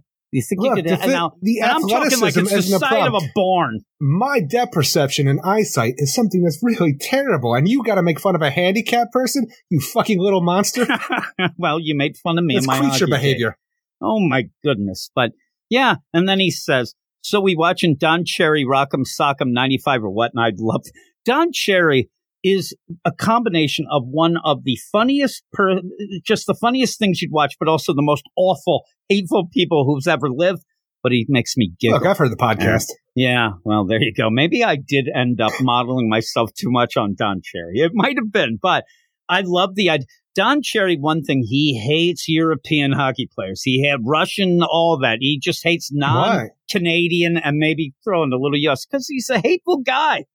The, the, the tirades he would go into uh, about Jaromir Jagr, a pure gem, Eric, still playing to this I day. know. Uh, boy, Don Cherry hated him so much, but that was Don Cherry. It is going to hate. He's a hateful deal. Uh, you have to look up because I don't think you know much of Don Cherry. You have to look up, No. and you will. No matter what you look up, Don Cherry, he will be wearing the most ridiculous looking suit that you've ever seen in your entire life, and it will make you chuckle and look like he doesn't have like a neck kind of deal with the suit. Very odd. He looks like a televangelist that doesn't on TV and just goes barn to barn. so you looked it up, right? And Yeah. do- does he have a, a ridiculous looking suit on? No Yes, matter yes, what he picture does. he does. He's he's crazy that guy, but he is a Canadian gem, I guess. But he's kind of a hateful guy. So there you go. But he's too old. He's one of those guys that's been around way too long and is too old to care about being canceled. So there you go, Eric. we call But- those assholes. yeah, well, he kind of is. I never liked what he would say about Jaromir Jagr. He Why didn't would you? like those Gem. players. Yeah, yeah.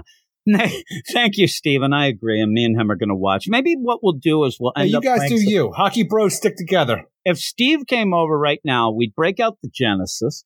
We'd play a little, maybe the NHL '94. We'll play some of Oh, that. okay. I thought you you thought you meant the band. I don't know. No, well, we could maybe. We're Gonna break it. We're gonna listen to Genesis while playing the Genesis. No, I mean seriously. And the idea of this, we break out the Genesis play. We'll have Don Cherry read us the book of Genesis. right? We'll watch the hockey tapes while also listening to like Triumph and Rush. Rush. I don't love you. Rush, but it works I out. love Triumph. and you know, Triumph will do all that.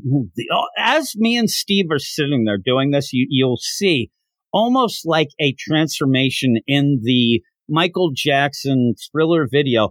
The mullets will just start growing out the back. We'll end up having mullets by the end. It'll be awesome. But yeah, Steve, that is a date. But we'll continue on with Craig. Craig says, Hey, a question or two, if I may. Not Usually great. Craig says, you know, hey, what up, Jim? What up, Eric? So you could say the what up, Craig, that you say. What but up, he says, Craig? a question or two, if I may. What's the best arc you've read since the podcast started? And that's, uh, it's a hard question to answer. Forever answer. evil. That's the weird thing. I thought Forever Evil as well. In my mind, I thought, well, that's an event. so I, I thought, but I'll Well, go with that. But I also like that three issue Tom Taylor deal. That's the really good, Batman too. Superman. We really like that. And people are amazed because I a lot of people don't like it now, but it's not as good as Forever Outside of the Evil. Doomsday Clock or maybe the Rebirth DC Universe special, I have not had the feels for anything more than the Forever Evil with the idea of the new crime syndicate and this new Justice League taking them on and just being completely overrun by this shit. Yes, the beginning of it was convoluted with Pandora's box opening a portal to fucking Earth 3, but once we get to it, it is amazing. when we get to Mazahs and stuff like that, it was Oh my crazy, God. right? Yeah, it was crazy. Ah, And then the birth of the baby. Yeah. I was thinking of other things, and when I was thinking of it, like things that I'm okay, what did I really like? And say, not that I liked it, but the death of Damian, I didn't really like the arc. That was Yeah. so that was that moment is No, one no, of that my was a favorites. great issue, though. Yeah, yeah, that was that was.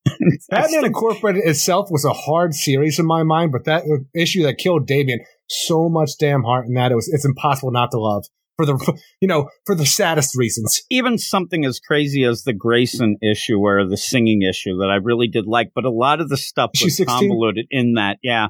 Remember how that ended with Lanzing and Kelly just had to clean up that shit Yep. and me and you lost our minds.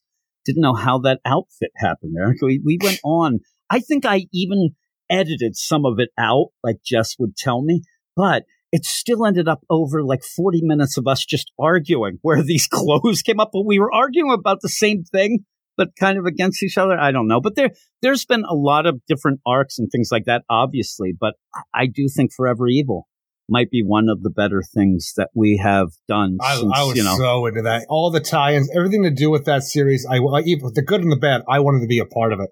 yeah, and, and also like the um, the lead into Tom King's wedding issue number fifty of the Batman. Boy, shut your or, mouth. or the Nightmares arc, Eric. How did we forget about that? The Nightmares.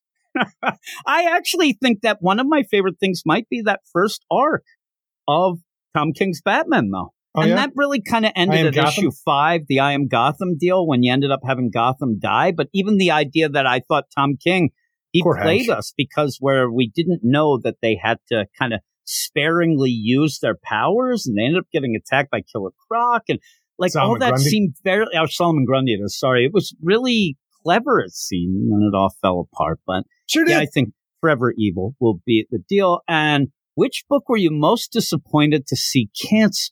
Now the thing is, I actually struggle with the situation because I can't say that this book was canceled, except for it was stopped so we could revamp to a new number one. But it goes along the lines of Forever Evil. I'm a basic bitch like that. But the New 52 Justice League was one of the strongest series there had been, and like the whole thing of going up to the 52 second or is it 52 or 53 issues we had of that? It Where was like the the end, 52, and then you had some wonky shit too. it actually continued on past Rebirth, and then it finally ended, and we got back to the Justice League, no- a new number one with Bryan Hitch doing that, and I hated that so much. But that Justice League was so good for the revamp New 52 and new status quo that we were doing.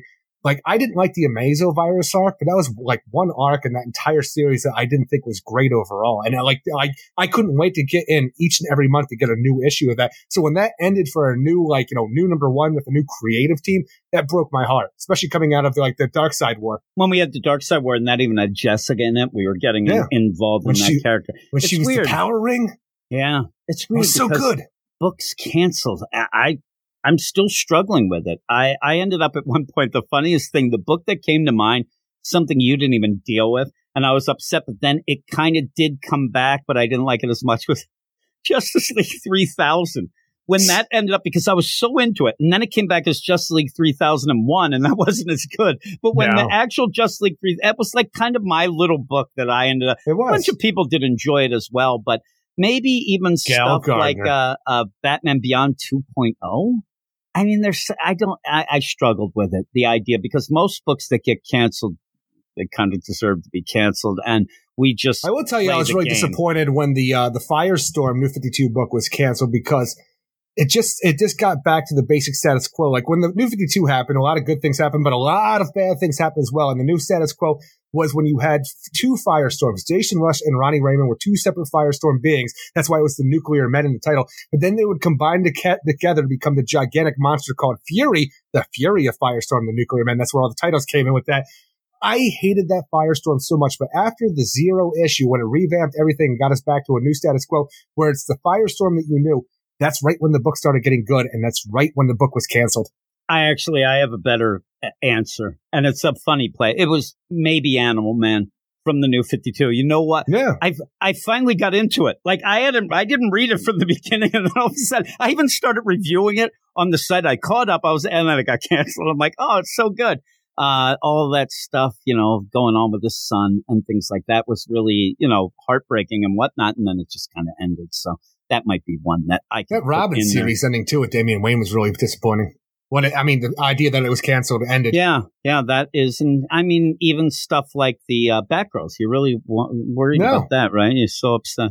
All right, but there it is. I'm going to go and stuff that I again. It's always going to be these side little books like a Frankenstein Agents of Shade. I, I Yeah. wasn't upset that it got canceled, but it was a shame that not more people read it. And then afterwards, I bet people are out there like a Demon Knight stuff like that. That was kind of a Red Lanterns. Steel Red Lantern. Red. Lan- Actually, really, because when we got to the point where Red, everybody was so into it finally in that whole deal, and then Well, you know took all, like, and all it, that it, took- stuff. it took most right? of the series to get really good in my mind when Guy Gardner became a Red Lantern and then took on Arkillo, became the leader of the Red Lanterns, and we had that suicide mission where all our main that characters died. was really good. That was amazing, but where do you go from there? Because you've already burned the goddamn house down to leave.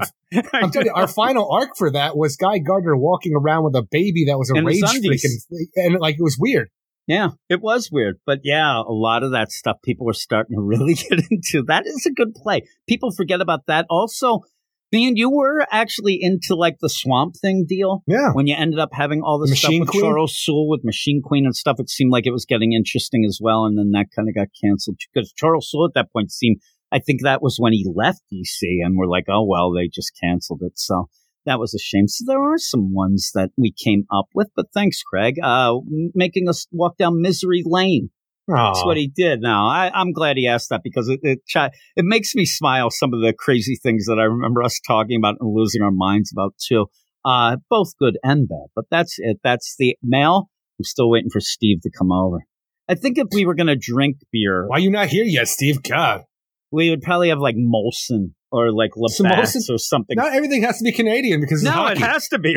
that's what happens. I mean, if you're gonna have Don Cherry, Eric, that's all he wants. But uh, yeah, we'll we'll watch that. We'll end up. I did the other day, out of nowhere. I did watch this documentary that I had on Wayne Gretzky, and just sat and smiled the whole time. that's the stupid things that I end up doing. So good. Also, they have a lot of videos where it's like Bob Orr, Wayne Gretzky, uh, Mario Lemieux sitting around talking about hockey, Eric, and they're it's it's awesome. I just sit and smile. But there you go. I don't talk to you about that. You're Chris stuff Farley you over don't here. like it. It's awesome. I there are only I think there are maybe three people because I think if I met Mario Lemieux, I would lose it. But if I met Paul McCartney, Gretzky, or Lemieux, I would probably be. I wouldn't. I'd be Chris Farley. I wouldn't That's be able to say I, anything. I don't want to meet any like hero of mine because I would just be stupid and have nothing to say. So I would just I feel wouldn't awkward and out of place.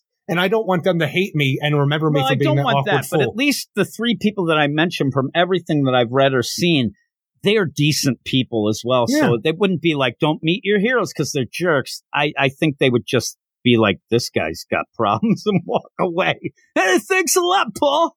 Hey there, Paulie boy. I wouldn't know what to say.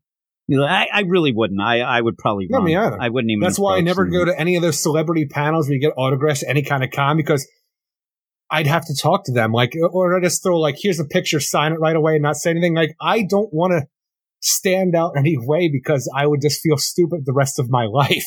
I, I and you would kick yourself because I know Yeah. you. You would be very, very excited. I, I'm I telling you, never I'm, let it go. I was just trying to pretend in my mind what I would say to say a Paul McCartney, and I would end up be like, "Hey, hey Paul, you gonna redo when I'm 64 that because you're 80?" I'd say something stupid. Get the fuck Like, out I don't want you talking to people in general, let alone people you look up to. Oh, it'd be. I, I probably like. I know that it would turn into me wanting to mention John Lennon, and that wouldn't go well. Pretty, pretty big shame he got shot, right, Paul? Like that sucks, huh? Do you think you guys would have gotten back together? Be like, get the fuck out of here. And then Lemieux, I'd be like, pretty cool that game that you scored a goal every possible way. And he'd say, damn right. Let's go shoot in the backyard. I'm like, you got it. And then All go back and realize I he, he meant heroin. I'm like, what happened? I didn't know you did heroin. He's like, there's a lot you don't know about me. I'm my own man. I'm like, holy moly, Mario, what's going on? I realized I did not go to Mario Lemieux. I went to Mario, this guy down the street that lives in an alley. Again, I'm like, you ain't the I know that guy. magnificent one. You're the guy in the alley. And he's like, fuck you. And then I get in a fight with him. I kill him. Now in jail. No, you're knifed. It's Mario. Yeah, probably would be. Mario would knife me. Probably. I'd be like, why, Mario? Why? And he's like, because you attacked me. And yeah, I thought you were Lemieux. And he's like, what the fuck are you? You got more problems than me, pal, including that gash that you're dying from. And then I die with a smile on my face. I met Mario, I'd say as I died there. I told Zach the other day because he just got a hold of me, you know, out of nowhere, my son. And he says, uh, hey, you know, what's going on? I said, ah, I'm probably, you know, in the middle of dying. That's the deal. And he's like, no, don't say it. And I said, listen, if I go and I end up realizing I'm dying, I'm definitely giving two middle fingers so that when rigor mortis sticks in, you can end up seeing how I felt about all you assholes. And then he hung up on me, Eric. Oh, jerk. Right? There you go. this is why nobody likes me, Eric. Nobody does. But with all that, that's it for the mail. I guess Steve likes me though, but we'll go off. We Yeah. have two more books that, you know, I may like less than my kids like me. We'll see, but we'll Get be back with a bit of super section It's to harsh end words. this podcast in a couple of seconds. Well, he stares into the mirror, moosing up his hair. Blows kisses to himself, and he really thinks that tear is tear. Well, that's just Eric Shea. Looking for a star screen, or maybe a hubcap. Spends all his money buying all that crap. Well, that's just Eric Shea. That is Eric Shea, but I don't think Eric Shea's back. Oh, there you are, Eric. I thought that you ended up going away and leaving me because I hit the Goodbye, everybody. Well, I hit the song before I actually kind of talked to you, and I thought, oh, maybe something is happening over there, and I messed up, but I didn't. Here we are, Eric. Oh my goodness, it's going smooth. Here we are in a not so super section, I'd like to call it, but I don't know. I don't know what you'll think of these books, but we do end up having Dolphins. Superboy, the Man of Tomorrow, which we're kind of shoving into this week's podcast because we have a ton of books next week, but also it came out on the app digitally. So if you don't want to be mostly spoiled, because we have a ton of books next yeah, week. and if you don't want to be spoiled, then you can kind of look at the show notes and the timestamps and go forward. But uh, you know, I'm not going to spoil anything before we get into it. But we also have Superman Lost. Uh, I think we should have a vote by the end if we want to go ten issues of that do, do we need a vote? There's a split. Well, Who's voting here? It's unanimous. me and you. I was going to do a keeper or crapper, but fuck it. I actually almost said to you, let's not even. if there was more books tonight, it wouldn't even be on this week because that book sucks. And I don't care what anybody says. You can like what you want. But the idea that people want to fight, and I'm not reading this or that or whatever, Well, and then I thing see people praising that shit. I want to love this book Oh, I do like too. we talk about every time we talk about Superman Lost, the concept of a broken, out of touch with humanity Superman coming back to Earth for what's 20 years to him, but like a few hours to everybody else. That's an amazing story to touch on. The only problem is you don't get any of that story in this series. You get to see his adventures for those 20 years, and that shit's bullshit. Now, and I'm telling you right now, people get mad at me. This is like your Jack Kirby Do they hot attack take. you? Maybe, but yes, Christopher Priest Black Panther was really good. Christopher Priest Deathstroke was good, and then it kind of faded. But there's a long stretch between there, and even since that is a bunch of bullshit. The guy is one of the most overrated comic book writers out there, and I can't take it anymore. And that Superman lost. Lose And yourself. I'm Get the fuck out of here. to. Yeah, yeah, I'm not pretending shit. That book sucks. We'll talk about it very quickly by the end of this section. Fuck that. I'm flushing it, Eric. We might just we might get this done quicker than we thought. We'll go through the issue just to make me lose my mind. I think you'll be joining me. But what are we starting with, Eric? We are starting with Superboy, the Man of Tomorrow, number two, written by Kenny Porter with art by Jahnoy Lindsay and Lucas Gattoni. And in our previous issue, we saw Superboy thinking to himself, man, there sure are a lot of super people on Earth taking up all my spotlights, and there's not much for me to do. So what I need to do in this world that has forgotten me, I need to break out on my own. I need to go to the great beyond where no man has gone before, to space, to show them what a Superman symbol is and make sure that people know the name Superboy. The only problem with that is Dominators are out and about doing clone stuff. Superboy's getting the mix of it, and then he's freaking thrown right in the middle with these freedom fighters called the Cosmeteers, who are clones as well, who think that he's working with the Dominators and just one of the clone super soldiers that the Dominator super scientist has thrown together to stop them. That is our little mismatch, mixed signals. What's going on? Now we can fight. Now we can become friends situation. But ultimately, we're going to deal with Superboy on a ship being locked up for the majority of this issue. Yeah. And again, when I talk about stuff, when we argue about the Joker, the man who stopped smiling so much, the idea uh-huh. that I lost my mind when you said, yeah, but I like what we're getting from Manhunter, you know, Kate Spencer. The reason why I got mad about that was we had already gone so far into a series. But me and you, I was I was ready to fight. I mean, physically fist fight you at that point. I said you giggled, and then Reasonable, it was fine. I guess. But even then, that's you know, hey, I'm a passionate guy here. But the idea, yeah. the reason why I was mad about that was because we had gone so long without any sort of story progression. Then you got Manhunter, so I was angry. Having the Cosmeteers here isn't quite the same, but by a different token, they're not that interesting. So I they're end not. up going into this. So you have a non-interesting but they're thing just going like on. Superboy. You end up where I'm thinking, okay, you're still going with the classic. I'm going to stop them clones. You might as well pick up X23 along the way. Get Agreed. her, Gabby in here, Laura, Alden. They could go. So by the end, you end up a Cosmeteers that isn't really doing anything more than what we thought Superboy himself would do. So why have that? And when you get to the point you said it, Superboy is just locked away thinking about how he wants to do Superboy things and how these Cosmeteers, they're going too far. And by the end, the best thing I could say about this is it definitely feels like a digital first winner of a round robin tournament. Agreed. That's what it feels like. And if you don't mind that, it's fine. I like the first issue a lot better than this one. That Me first too. issue, I actually was surprised how much I was kind of getting into it. But this issue takes a real big step backwards to not only just give you nothing, but a lot of convoluted shit on top of that where I'm like, okay, what's going on? I don't even like the idea that Dominator X, who is doing all these experiments because he's mad that he wants to, but now he's selling off. Why would you sell off things when your big concept was, I want to take over everything? Even that's just silly. Because the Dominators, they ain't down with the super. Well, no, that's what I like. Super that. soldier clones. So the thing is, I got to go off of my own, do a little enterprising, sell off all my super soldier clones. I don't know why you sell them. Like the Khunds. What Who doesn't need money? Why do you want the Khunds though to be the big bads? You're doing this because they spell it out where they the, the Dominators aren't doing enough. So I'm going to do it. I think you just stop there. I just imagine, though, here I am, Dominator X, Superman scientist of the universe. He's all about making super soldier clones for some grand scheme to take over the universe, okay? I'm not getting the appreciation I need for my own race, the Dominators. But you know what? I still think that the Dominators, they're fucking dominating out there. So what I do, I'm going to use my research, my time. You're getting free agents? I, I'm going to send these out. I'm going to sell them because, you know, cloning people ain't cheap. I'm going to sell them to the Khunds, and they're going to think that they're unstoppable with the new super soldiers. But you know what? Me being the creator of these things, I got a kill switch. So when they get in the way of the Dominators, the Dominators they still dominate them. I, I went now. I will say one thing.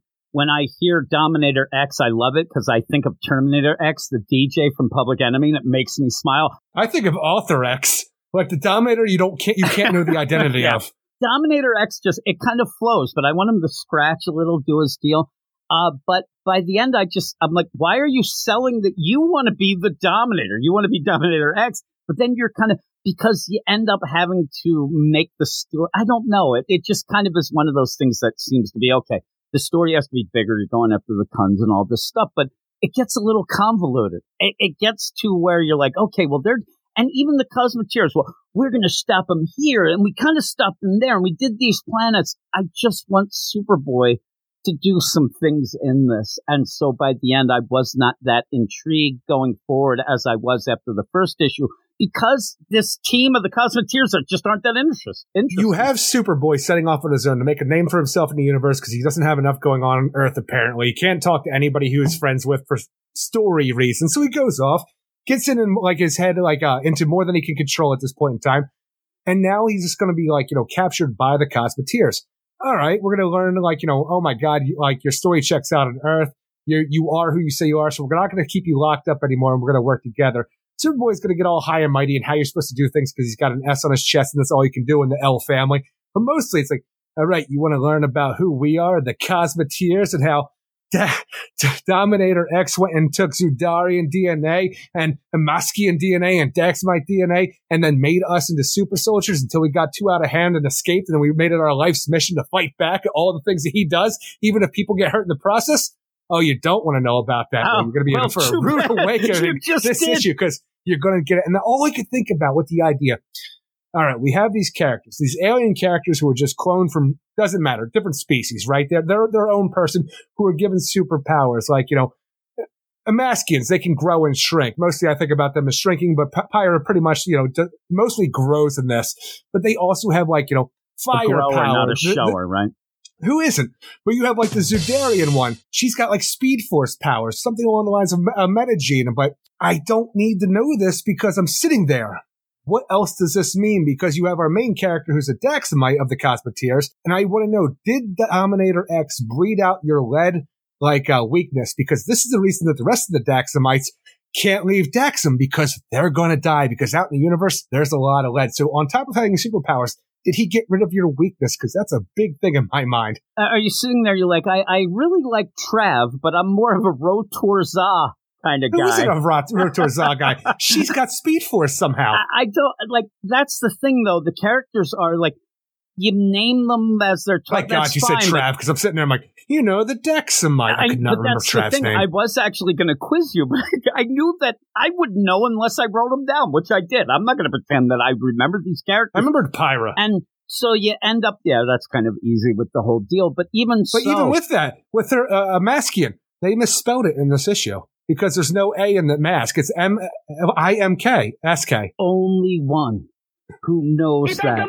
You're the only one. But even my biggest problem is the story pretty much stops right there, and we introduce. It's fine to introduce, but introduce it more in the way of not having Connor in a cell, not involved. I mean, the idea that it's okay. Connor, we capture him, we put him in a cell because boy, he doesn't want us to do the bad stuff. But we're doing the good stuff, just not good enough for Superboy over the here. The way you get a flashback is like, hey, you know, I don't want to be torturing you. Have a drink with me while I wax poetic about our origin, and then just leave you still in the cell. collar on you. And, and yeah, and put an inhibitor, and and then you have Kenny who seems like now, you have to play So- the idea that he can't get a hold of everybody because well, that you you didn't have to do that either because he didn't want to. He wanted to be out doing his own thing, but it's just why are we doing this whole thing? Because I don't know where you come back from. I don't want to be on your team because you killed people, yeah. and then all of a sudden, oh, okay, you know well, what, guy? You're right. We ain't gonna kill people no more. You're a super boy, and we want to be super people too. It does. You said it. It feels like the generic, hey, we fight until we're friends, but you still have that roadblock of you kill people. Why couldn't you have played the idea where Connor thought they were killed? Oh, I saw you take the, oh, you mean the people right here in our bay because we're taking them back somewhere? You don't get that. They're just going around killing. the ends justify the means, so boy. all you're going to end up having by the end, and you even have it because there's Connor. Hey, you shouldn't be doing this. And while I think it's Pyro, while they're they're doing their thing, do you think that he might be right about that? I'm like, what? You already did all this shit now just because you showed up and said this isn't Hey, the right way? No, that guy might be right. it, it's so forced, and it just again, it feels like a lesser book that was a round robin winner, and it's a digital first. The idea has Dawn of DC. We already discussed this. This happens before the Dawn of DC. They're just putting that to try to make it sell. It's not horrible, but it's what No. it is. It's and And it's all the Connor you're gonna get for the most part, because even in action comics, you're not getting a lot of Connor. by the end of this, I think this issue is pretty horrible. But yeah, it's it's your favorite I'm telling you, comic the thing book is- right now. Right? By the by the end, when the when Connor breaks himself out of his little like you know ship prison cell and then goes and saves the day by taking out this other super soldier clone and like making sure that everybody else you know is able to survive their t- entanglement with this Dominator X super soldier. He saves the day. They get the hell out of there. They're chased out by some Khund soldiers who have a warship. They're going to blast the hell out of them because they don't have a shield that can take on this kind of firepower. And we have S- Connor on the back of the ship using TK powers to act as a shield. This part is amazing. I want more of this so all every day of the week. But when you have a book that's full of all the background of the Cosmeteers, which should be uh, like something that you should be interested in if, if you are reading this book, it's a, that's a big part in my mind. You should be. But You I should. this issue sitting there. Oh, did they breed out the weakness of the Daxamite wet? And then, and then when I got done with that, when Superboy was able to jerry rig his uh, inhibitor collar to get off, and he talks about the idea that his Kryptonian powers are coming back before his TK powers. Then I'm thinking, while I'm continue to read this, and not paying much mind to the story at hand, would an inhibitor collar work on Kryptonian powers when they are not a metagene but inherent just to his physical body? They are not any kind of different things. This is who his body is. Would that be able to inhibit that? Because how does it take out something in his natural body? The guy is drunk. I think you're drunk. Exactly. Do I need to be thinking about these things during a story, though? No, and my biggest problem is Fuck you me. end up like the Cosmeteers.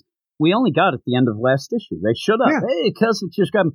I think that you're introducing this origin and backstory an issue too soon. I know we only have six issues, but still, I need to care about the characters before you give me that background. And the background's only we were cloned. And that's, it's just X23 stuff. Everything's a clone, and we got to take care of the other clones because we're all clones, and clones are good unless they're made to be bad. We can't have that clone power. And I love that it's like Ah. he made us. We were the best clones, but then we escaped. Like that's what he was trying to go. I I tell you, Dominator X, wicka wicka whack.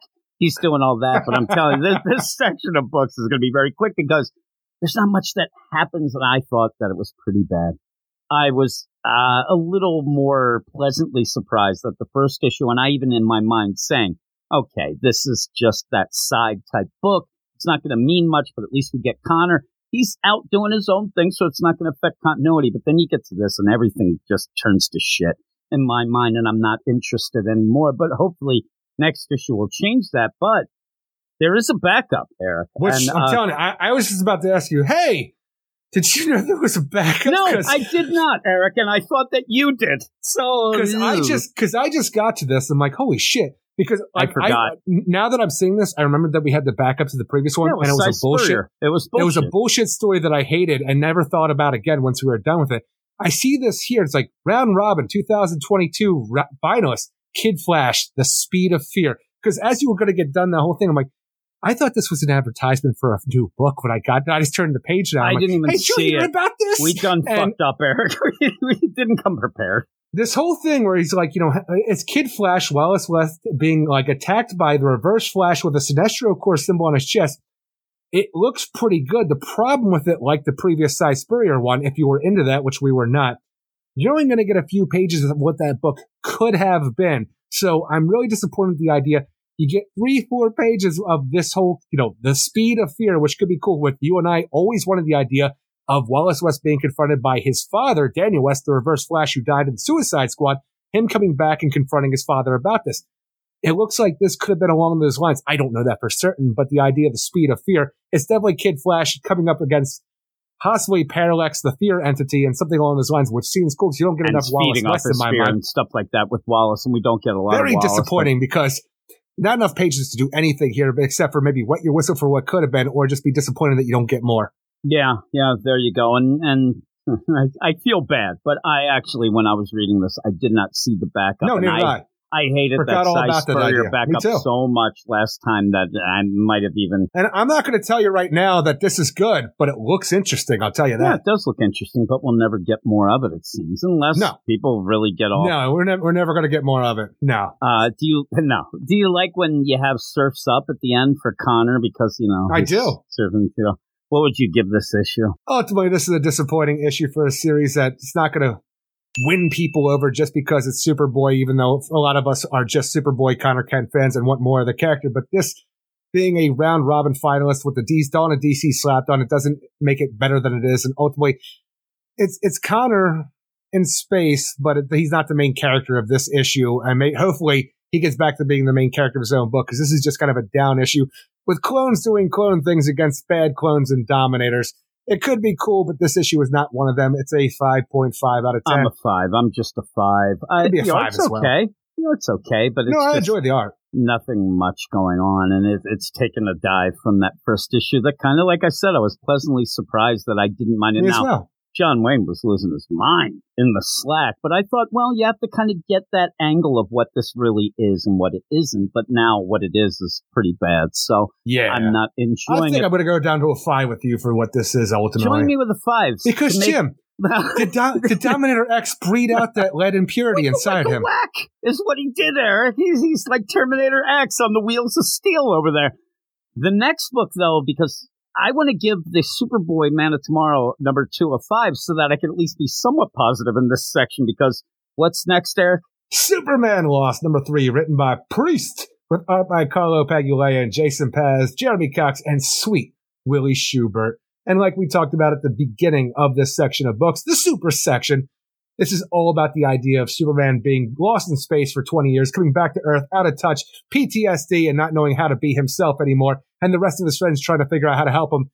All of that sounds amazing. But for this issue, Superman is trying to make his way back home with his personal, like, you know, support system, his rocket pack, everything that he has, his little solar suit to keep him with his powers as little as they can be out in the deep depths of space away from the yellow sun. And what we have is the idea I'm gonna hitch me a ride with them space dolphins that Lobo told me about because they came to Earth before. They must have a secret way to get around beyond light speed that I don't know about because if the Green Lantern Hal Jordan can do it with his ring, maybe the space dolphins that Lobo loves so much can do it too. And while I'm out there, I'm going to tell a, mic- a planet full of microbes that can come together as one being and one mind to say, we don't like people coming to our shit. We can tell them to lower their nets down because the space dolphins are getting caught in the tuna nets. You don't need the space dolphins caught in the tuna nets. Now, the idea, like you said, the concept of Superman Love it. stuck in space in a deal that being Superman isn't helping. That's very intriguing. And then the idea of when he gets home, you know, how he's going to reacclimate himself where everybody has kind of, you know, been doing their thing, but here he is and they don't really understand, you know, the, the trauma and things that Yeah. he's gone through. That's very, very intriguing. Along the lines of John being stuck in a volcano for seven years, but somehow coming back magically fine, this Superman at least is affected. Oh, yeah. And so when you're out and about and you're doing this, and even you start out with Lois, you know, wondering what's going on, she finds the I don't, I don't get this, this beginning. I, but it's nothing. It all that is is you have to show some of what's going on. In is deal. writing a story about a crooked politician who, t- like, you know, did all these things. She gets mad at, like, you know, life in general, throws that, and then gets mad at Clark because he threw his clothes in the closet. I'm not your goddamn maid, Clark. And then finds a smashed up device to talk to him in space and his solar suit. And then we jump to the past where Superman was lost in space. and that's why I think it's like one of those where we're supposed to get that Lois like because she doesn't understand exactly what he went through. She's frustrated at this point, but doesn't realize the frustration that Clark went through. But when you go into But space, you have we're not gonna like get to deal with well, it. we're not. Well, and when we deal with what we deal with, the idea, oh man, you know, I ended up getting this whole solar suit and this whole deal, and uh, and then there's the the space dolphins. Why does it have to be so fucking convoluted? Why I don't know. can't we just get the fuck back to Earth? I know that you want to show that. And this I'm- entire time, as Superman makes his way back to Earth, where he's been months in space, traveling as fast as he can, the computer keeps telling him because of his worries about the guy Victor in the previous issue who ran the planet that Superman calls Kansas. He's worried that he's not on the up and up, and the computer. Keeps, Do you want to go back do to you want to go I'm back to Kansas? We're going to go back to gonna at one Kansas, point? and we. well, I'm telling you, at this point in time, for how much they talk that, we have to. And why are we going to prolong the idea? It's just because Superman. Hey, I'm Superman, and something ain't right there. I better go be Superman. I'm going to disagree with you on one thing, Eric. I ain't going back to Kansas. That's that's what I'm telling you. I'm not going back to shit. Jimmy ain't in Kansas no more. He ain't going back. So you end up where you have this whole play. How far away am I? Well, I computer can't fit. Well, theoretically, I mean, we have that over Stop and it. And so what A I think, theoretical minimum of 14,000 light years. would you like to go back to Kansas? And how many kilometers in one light year? 9.5 trillion. Right, eh, cool. eh. Yeah, I don't know if anybody's ever used like the Chat GP, the Chat AI. This is like I want to ask the Chat AI, is Eric Shea an asshole? And I want a funny response. That's what I'm waiting for, and it'll be You can do I it right do now. not. I do not make uh, assumptions of people's. I'm like, fuck you, ChatGPT. Can, can you tell, is. tell ChatGPT a little bit about me so it can make its own No, it won't. It ends up Oh. being like lame, and that's what I don't do like, your AI Terminator stuff because I am worried about the end, unlike all you heathens out there. So what I think that is really going on, and it might be a brilliant move, we're finding out that it is boring as shit in space because I'm bored reading this. I don't want to. You can tell me Superman was bored as shit in space. I don't need to see it. I don't need to be involved. He's you just coming sitting back there. right. Well, that's here's the thing though. That's what he's trying to do, but we're three issues in and I'm bored as shit in this and I don't want to read it anymore. So what why are you doing it? The idea that he's gonna seemingly show us instead of the repercussions that we're interested in seeing, we're just going to have to go through space where he's told, do you want to go back to Kansas? No. And then he'll even say stuff like, man, eh, the rent's too damn high. Don't understand the vernacular. Uh, t- get the fuck out of here. I'm so fucking bored I just understand story. though, outside of the individual Superman capers that he's going to find himself into, like the space microbes catching the space dolphins in their tuna nets to keep people off their planet from destroying them. I just imagine like what we have with the idea of like Superman in space. Remember that character, the bounty hunter at the end, and the last episode of Firefly, Jubal Early, when he just launched in space. We end the entire Firefly series with him floating in space. Well, here I am. Here, I am. the end. And that's just Superman here. And, but he has these little adventures, but your little adventures are space dolphins getting caught in nets of a planet's defense system. it's the deal of, and I, I get it, but what's the overall deal? Superman follows and, you know, kind of gets the draft from these space dolphins. I don't understand space dolphins. just like finding Nemo with the turtles. Yeah, well, you end up getting to the planet, and Superman realizes, oh, there's these things trapped. So you get that, but then you get this: are they the same dolphins? Then you get the microbes; they're eating us, and you get this whole play at the end of, But are the dolphins these other things? Can you differentiate between these and these dolphins? Maybe. all we're doing is having Superman like, oh, you get it, Superman. Not everybody is clear cut good or bad. You may like the space dolphins, but in fact, this other species, while the dolphins are just being space dolphins, they are attacking them. So they have their point of view. So that, and I'm like, I don't care.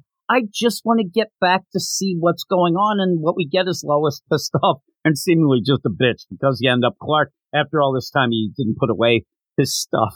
He didn't clean up his toys, right? Where is it in this? And I know it's not fully in continuity or whatnot, but I would love to have Superman go to John in this and say, listen, we have to talk. Like, I kind of brushed aside what I didn't, I, you know, I didn't get the trauma that you must have been going through in that volcano.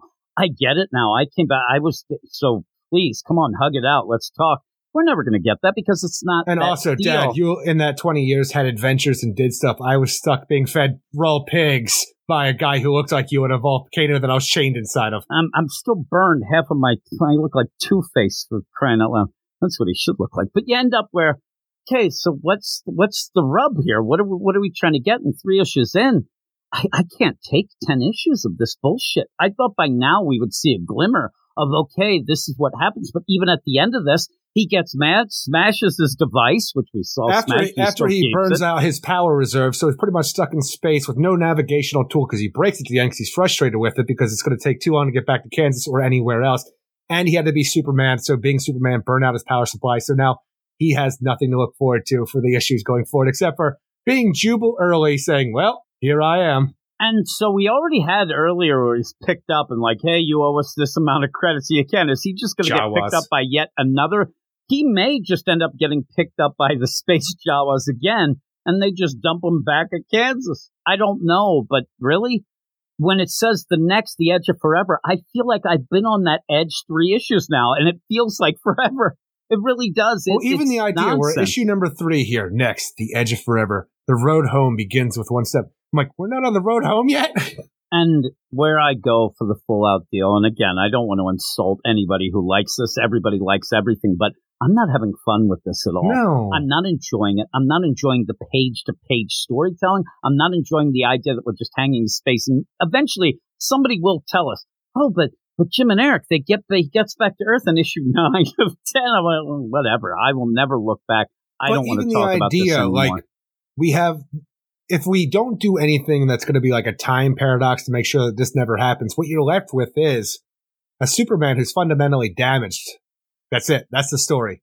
And what he did in this time to become damaged. people seem to be kind of okay with that because that's different and it is. You know, again, I said at the beginning and I saw, I think it was Geek Dad that said that he's intrigued because this is a, a villain that you can't fight back. It's Superman, but, but it's just boring.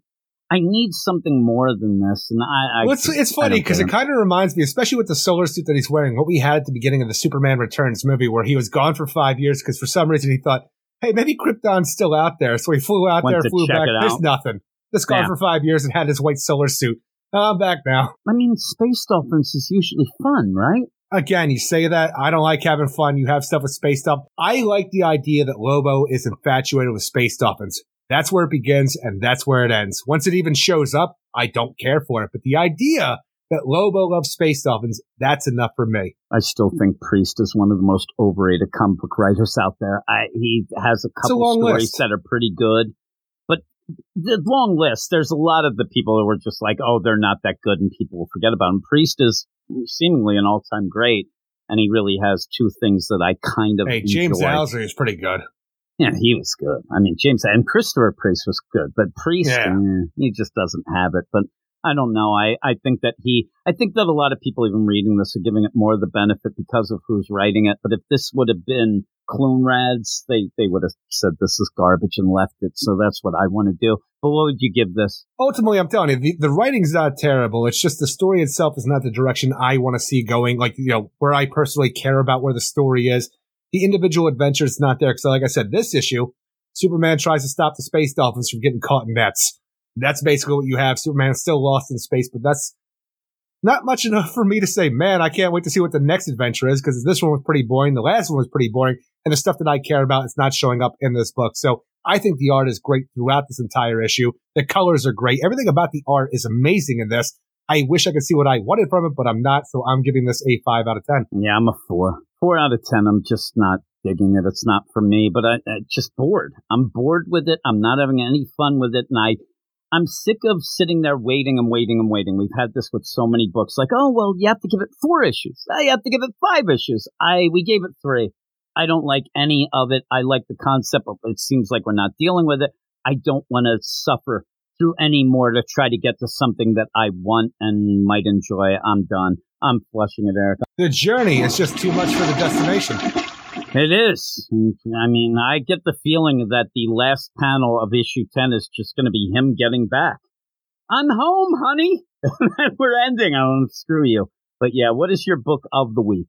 My book of the week is Stargirl, The Lost Children, number six. So is mine. I really, really did enjoy that book. And actually, I'm going to have a tie with the Green Lantern as well. I really enjoyed that. And I think it's something that's important for the Dawn of DC and getting all excited about that. But that sort of thing will continue next week, Eric. We have a lot of books next week and a lot of big bangers, I'd say.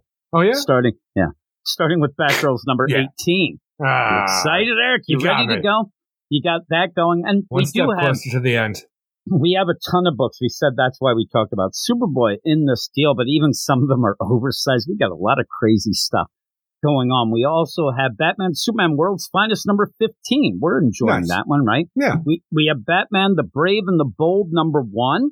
You Ooh, tell me how number one. excited you are for that while I cough, Eric. I am really excited for that. Well, I would if Tom King wasn't involved because the thing is, I'm not a huge Tom King fan. It might be good, and I will give it the benefit of the doubt. But when I see his name attached to the thing, I think a child is going to die immediately. I do too. And you also have the idea that it's yet another Batman Joker story. Yeah, and I don't need that at this point in time.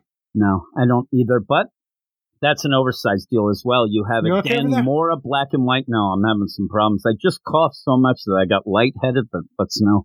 we also have a Kevin Scott story. We have, or not Kevin Scott, we have a Christopher Cantwell story, which I like to think of as Tom King Light. So I don't know if that's crossing the streams in one book, but we'll see how it works out. We Touching also dicks. have speaking of speaking of priest as well. That Black Adam book, another bit of nonsense. And again- what's with this? I don't know. Maybe it got good. It was just not the Black I don't Adam hear I recognized. talking about it it. didn't seem like one that was in proper continuity, so I dropped it because it wasn't personally reaching me as a DC Comics fan. Because it just seemed like Priest doing a Black Adam book without him knowing exactly what's going on Black Adam. He said with that, it's like, I don't want to know the continuity of shit going on. I'm just going to write my story. And that doesn't really play out well with us. But what also doesn't play out well sometimes, Catwoman number 55, Eric. Orange is the new Black Cat. She's out of jail and ready to mingle. That rhymed. We'll see how that plays out. Uh, that book has been a bit of nonsense. Hopefully it can turn itself around. Cyborg number one. All right. Cool, right? It could be, unless it jumps into this like, am I more man or machine? I don't need that fight anymore. The new writer likes to say booyah. Well, I like Booyah as well. So we'll see how that plays out. But yeah, we'll we'll, get it. Let's see how that starts out. What the tone of it is. I'm I'm looking forward though to see Superman yeah. number four. A book that we've Super really cool. enjoyed. Yeah, so I'm I'm excited about that. I need to see some see some more shirtless Howard Stern in a wheelchair so I can figure out what's really going on with the villains. I think that this might be one of the best weeks we. Now, I'm not saying that I've read any of these books or whatever, but the idea and what the we're possibility, getting, though. the possibility, this might be one of the better weeks we've had in years because it keeps going. The Flash 799, we have that deal. We we've enjoyed that. We sitting here up, shaking my head. Yes, I'm like, what am I doing? we ended up with you know Space Macho Man. Uh, you you didn't love that, You know but what? we'll That's see the how thing it is, goes. I'm shaking my head because I was desperately trying to remember what seven seven ninety eight was. Like seven ninety nine. Yeah, what we're doing? We gotta find, find the baby, Wade. but the Omega Yeah. Bam Man. I don't really need that at this point in time. It might be fun though. So we have that. Okay. The Vigil number one, the Ram right. V. You know, Maybe we are legends. Hopefully, okay. Titans number one. Okay, I look forward to that. Fuck I mean, yeah. it's a big book. A lot of people are down with Tom Taylor, but hopefully he can come through. What does that mean? They don't like him. Okay, when, you, when when I say I'm down with something, I'm like, yeah, let's do it. no, I didn't listen. I didn't say, man, people are down with him. I said people are down with oh, him. oh, it's in how you. Didn't you it. get how I you. said It's like that? bad. Listen, people are down with him. Do you get it now? Not That's like, your normal hey, tone. I don't. Tom Taylor, people are down with him. Now that's positive, right? I'm down with you. What what are we? What fucking ninety eight? The hell? That's you, you where I gonna live. you gonna give me a solid? Well, what's going on I here, say that there, still. bro? Oh my goodness gracious! Titans number one, dude. Ah, and then we have Wonder Woman seven ninety nine. It's gonna be the bomb. Party's done. Yeah, it might be the bomb. I'm trying to think Wait, of wait, anything. wait. I so was I. What, what- was that last book you just Wonder mentioned? Woman after seven Titan? It's going to be a Oh. bomb. That's Yeah, what I think. You're right. I'm I'm not down with that. They're not down with that, but some people are People Down. are down with that. down with that. I'm telling you, you gotta. down, down. Some people are down with down on him. I thought I No, Ah, cowabunga, dude. Right? Are we in? Hey, awesome, man. I don't know. look forward to Titans, not Wonder Woman. Are you? Yeah. Are you going to give me a solid? Is that what you're going to do? I'll do you a solid if you did a solid. Well, I really mean, like, are you going to give me a solid? You know what I'm talking about. Oh, that's very baby girl of you. Right? Let's get going, big boy. Ain't that big boy? But yeah, those are some banger books. I mean, we have a lot of people's favorites. But, I mean, when have we ever gotten a week where we, unless it's the start of a new deal, but we have one, two, uh, three, four, four number ones, four number ones. Ah, ah, ah. We have it all. We just don't have Dominator X to wicka wicka whack. One. I don't even know what I'm saying now. I'm trying to make you laugh and I can't hear a shitting thing from you, so I'm worried. ah, we have four Keep number you on your toes. We also have a plethora of number ones. Ooh, wait, what do you think will be picked by the badasses? I would say myself, they're going to pick Cyborg and Titans. But what no, do I can think? see that, but honestly, I think it's gonna be Brave and the Bold and Titans. Brave and the Bold. I, I, seriously, I'm wink winking at the badasses. Pick Brave and the Bold. That is an oversized issue. We need to get that shit done early. And we're going to be doing a Friday night deal. So that gives me a benefit to say. If you want to hear our weekly spotlight with two of these books will be Patreon only. Go over to the Patreon, patreon.com slash weird science, and you'll be able to listen to that Thursday night. But because we have so many books, me and Eric, unfortunately for Eric, will have to do some things on Friday.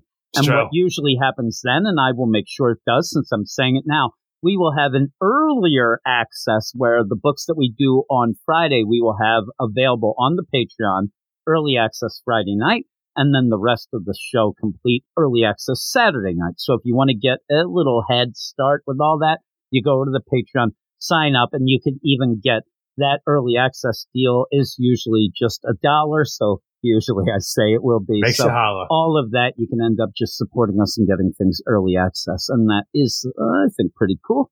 Pretty Yeah. cool way to start out your weekend and pull your pants up. And you might even get a little booyah out of Eric for a little bonus. But Booyah! yeah, so you could do that, but also let me remind everybody to go over to Twitter at Weird Science DC. Follow us, we'll follow you back. Go over to our website, WeirdScienceDCComics.com.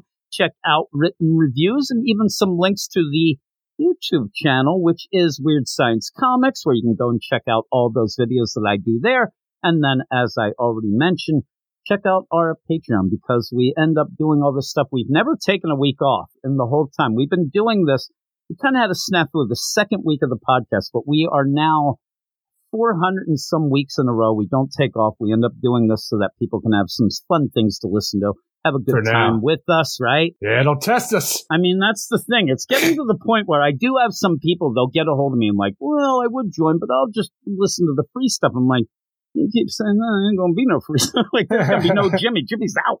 Uh, but we like doing this. I mean, you talk Yeah. about it, but we do end up, we try to put some hard work into it as well. So maybe give us a little, you know, solid, as they said else you back gonna learn about day. that Daxamite lead weakness, huh? Who's gonna Yeah. worry about that so much? A solid Eric. But yeah, go over to the Patreon, patreon.com slash weird science, and you get more, you know, deal than just that early access. There's a It's lot true. of stuff and it's a lot of fun stuff that we end up being able to pick what we talk about, not just at the whims of the weekly schedule. And we have a bunch of reading clubs, all that stuff. So check it out. And there's right now, if you do go check it out, even if you don't join right away, you can get early, not early access, you can get uh, previews to a lot of the shows as well. Check out what's going on. But all that said and done, we are done for this week. Previews. Yeah, previews, Eric. You can No, no. there five minutes. Previews. Oh, preview. Yeah, it's about five minutes. You can listen to me and Eric talk nonsense. So with all that, hey, thanks everybody. And what do we say at the end, Eric? Everybody have a great week. Week. Keep it weird. Weird. And we'll see you in seven. See you in seven. You are all weirdos. Weird science It's the revolution. Weird science It's the revolution.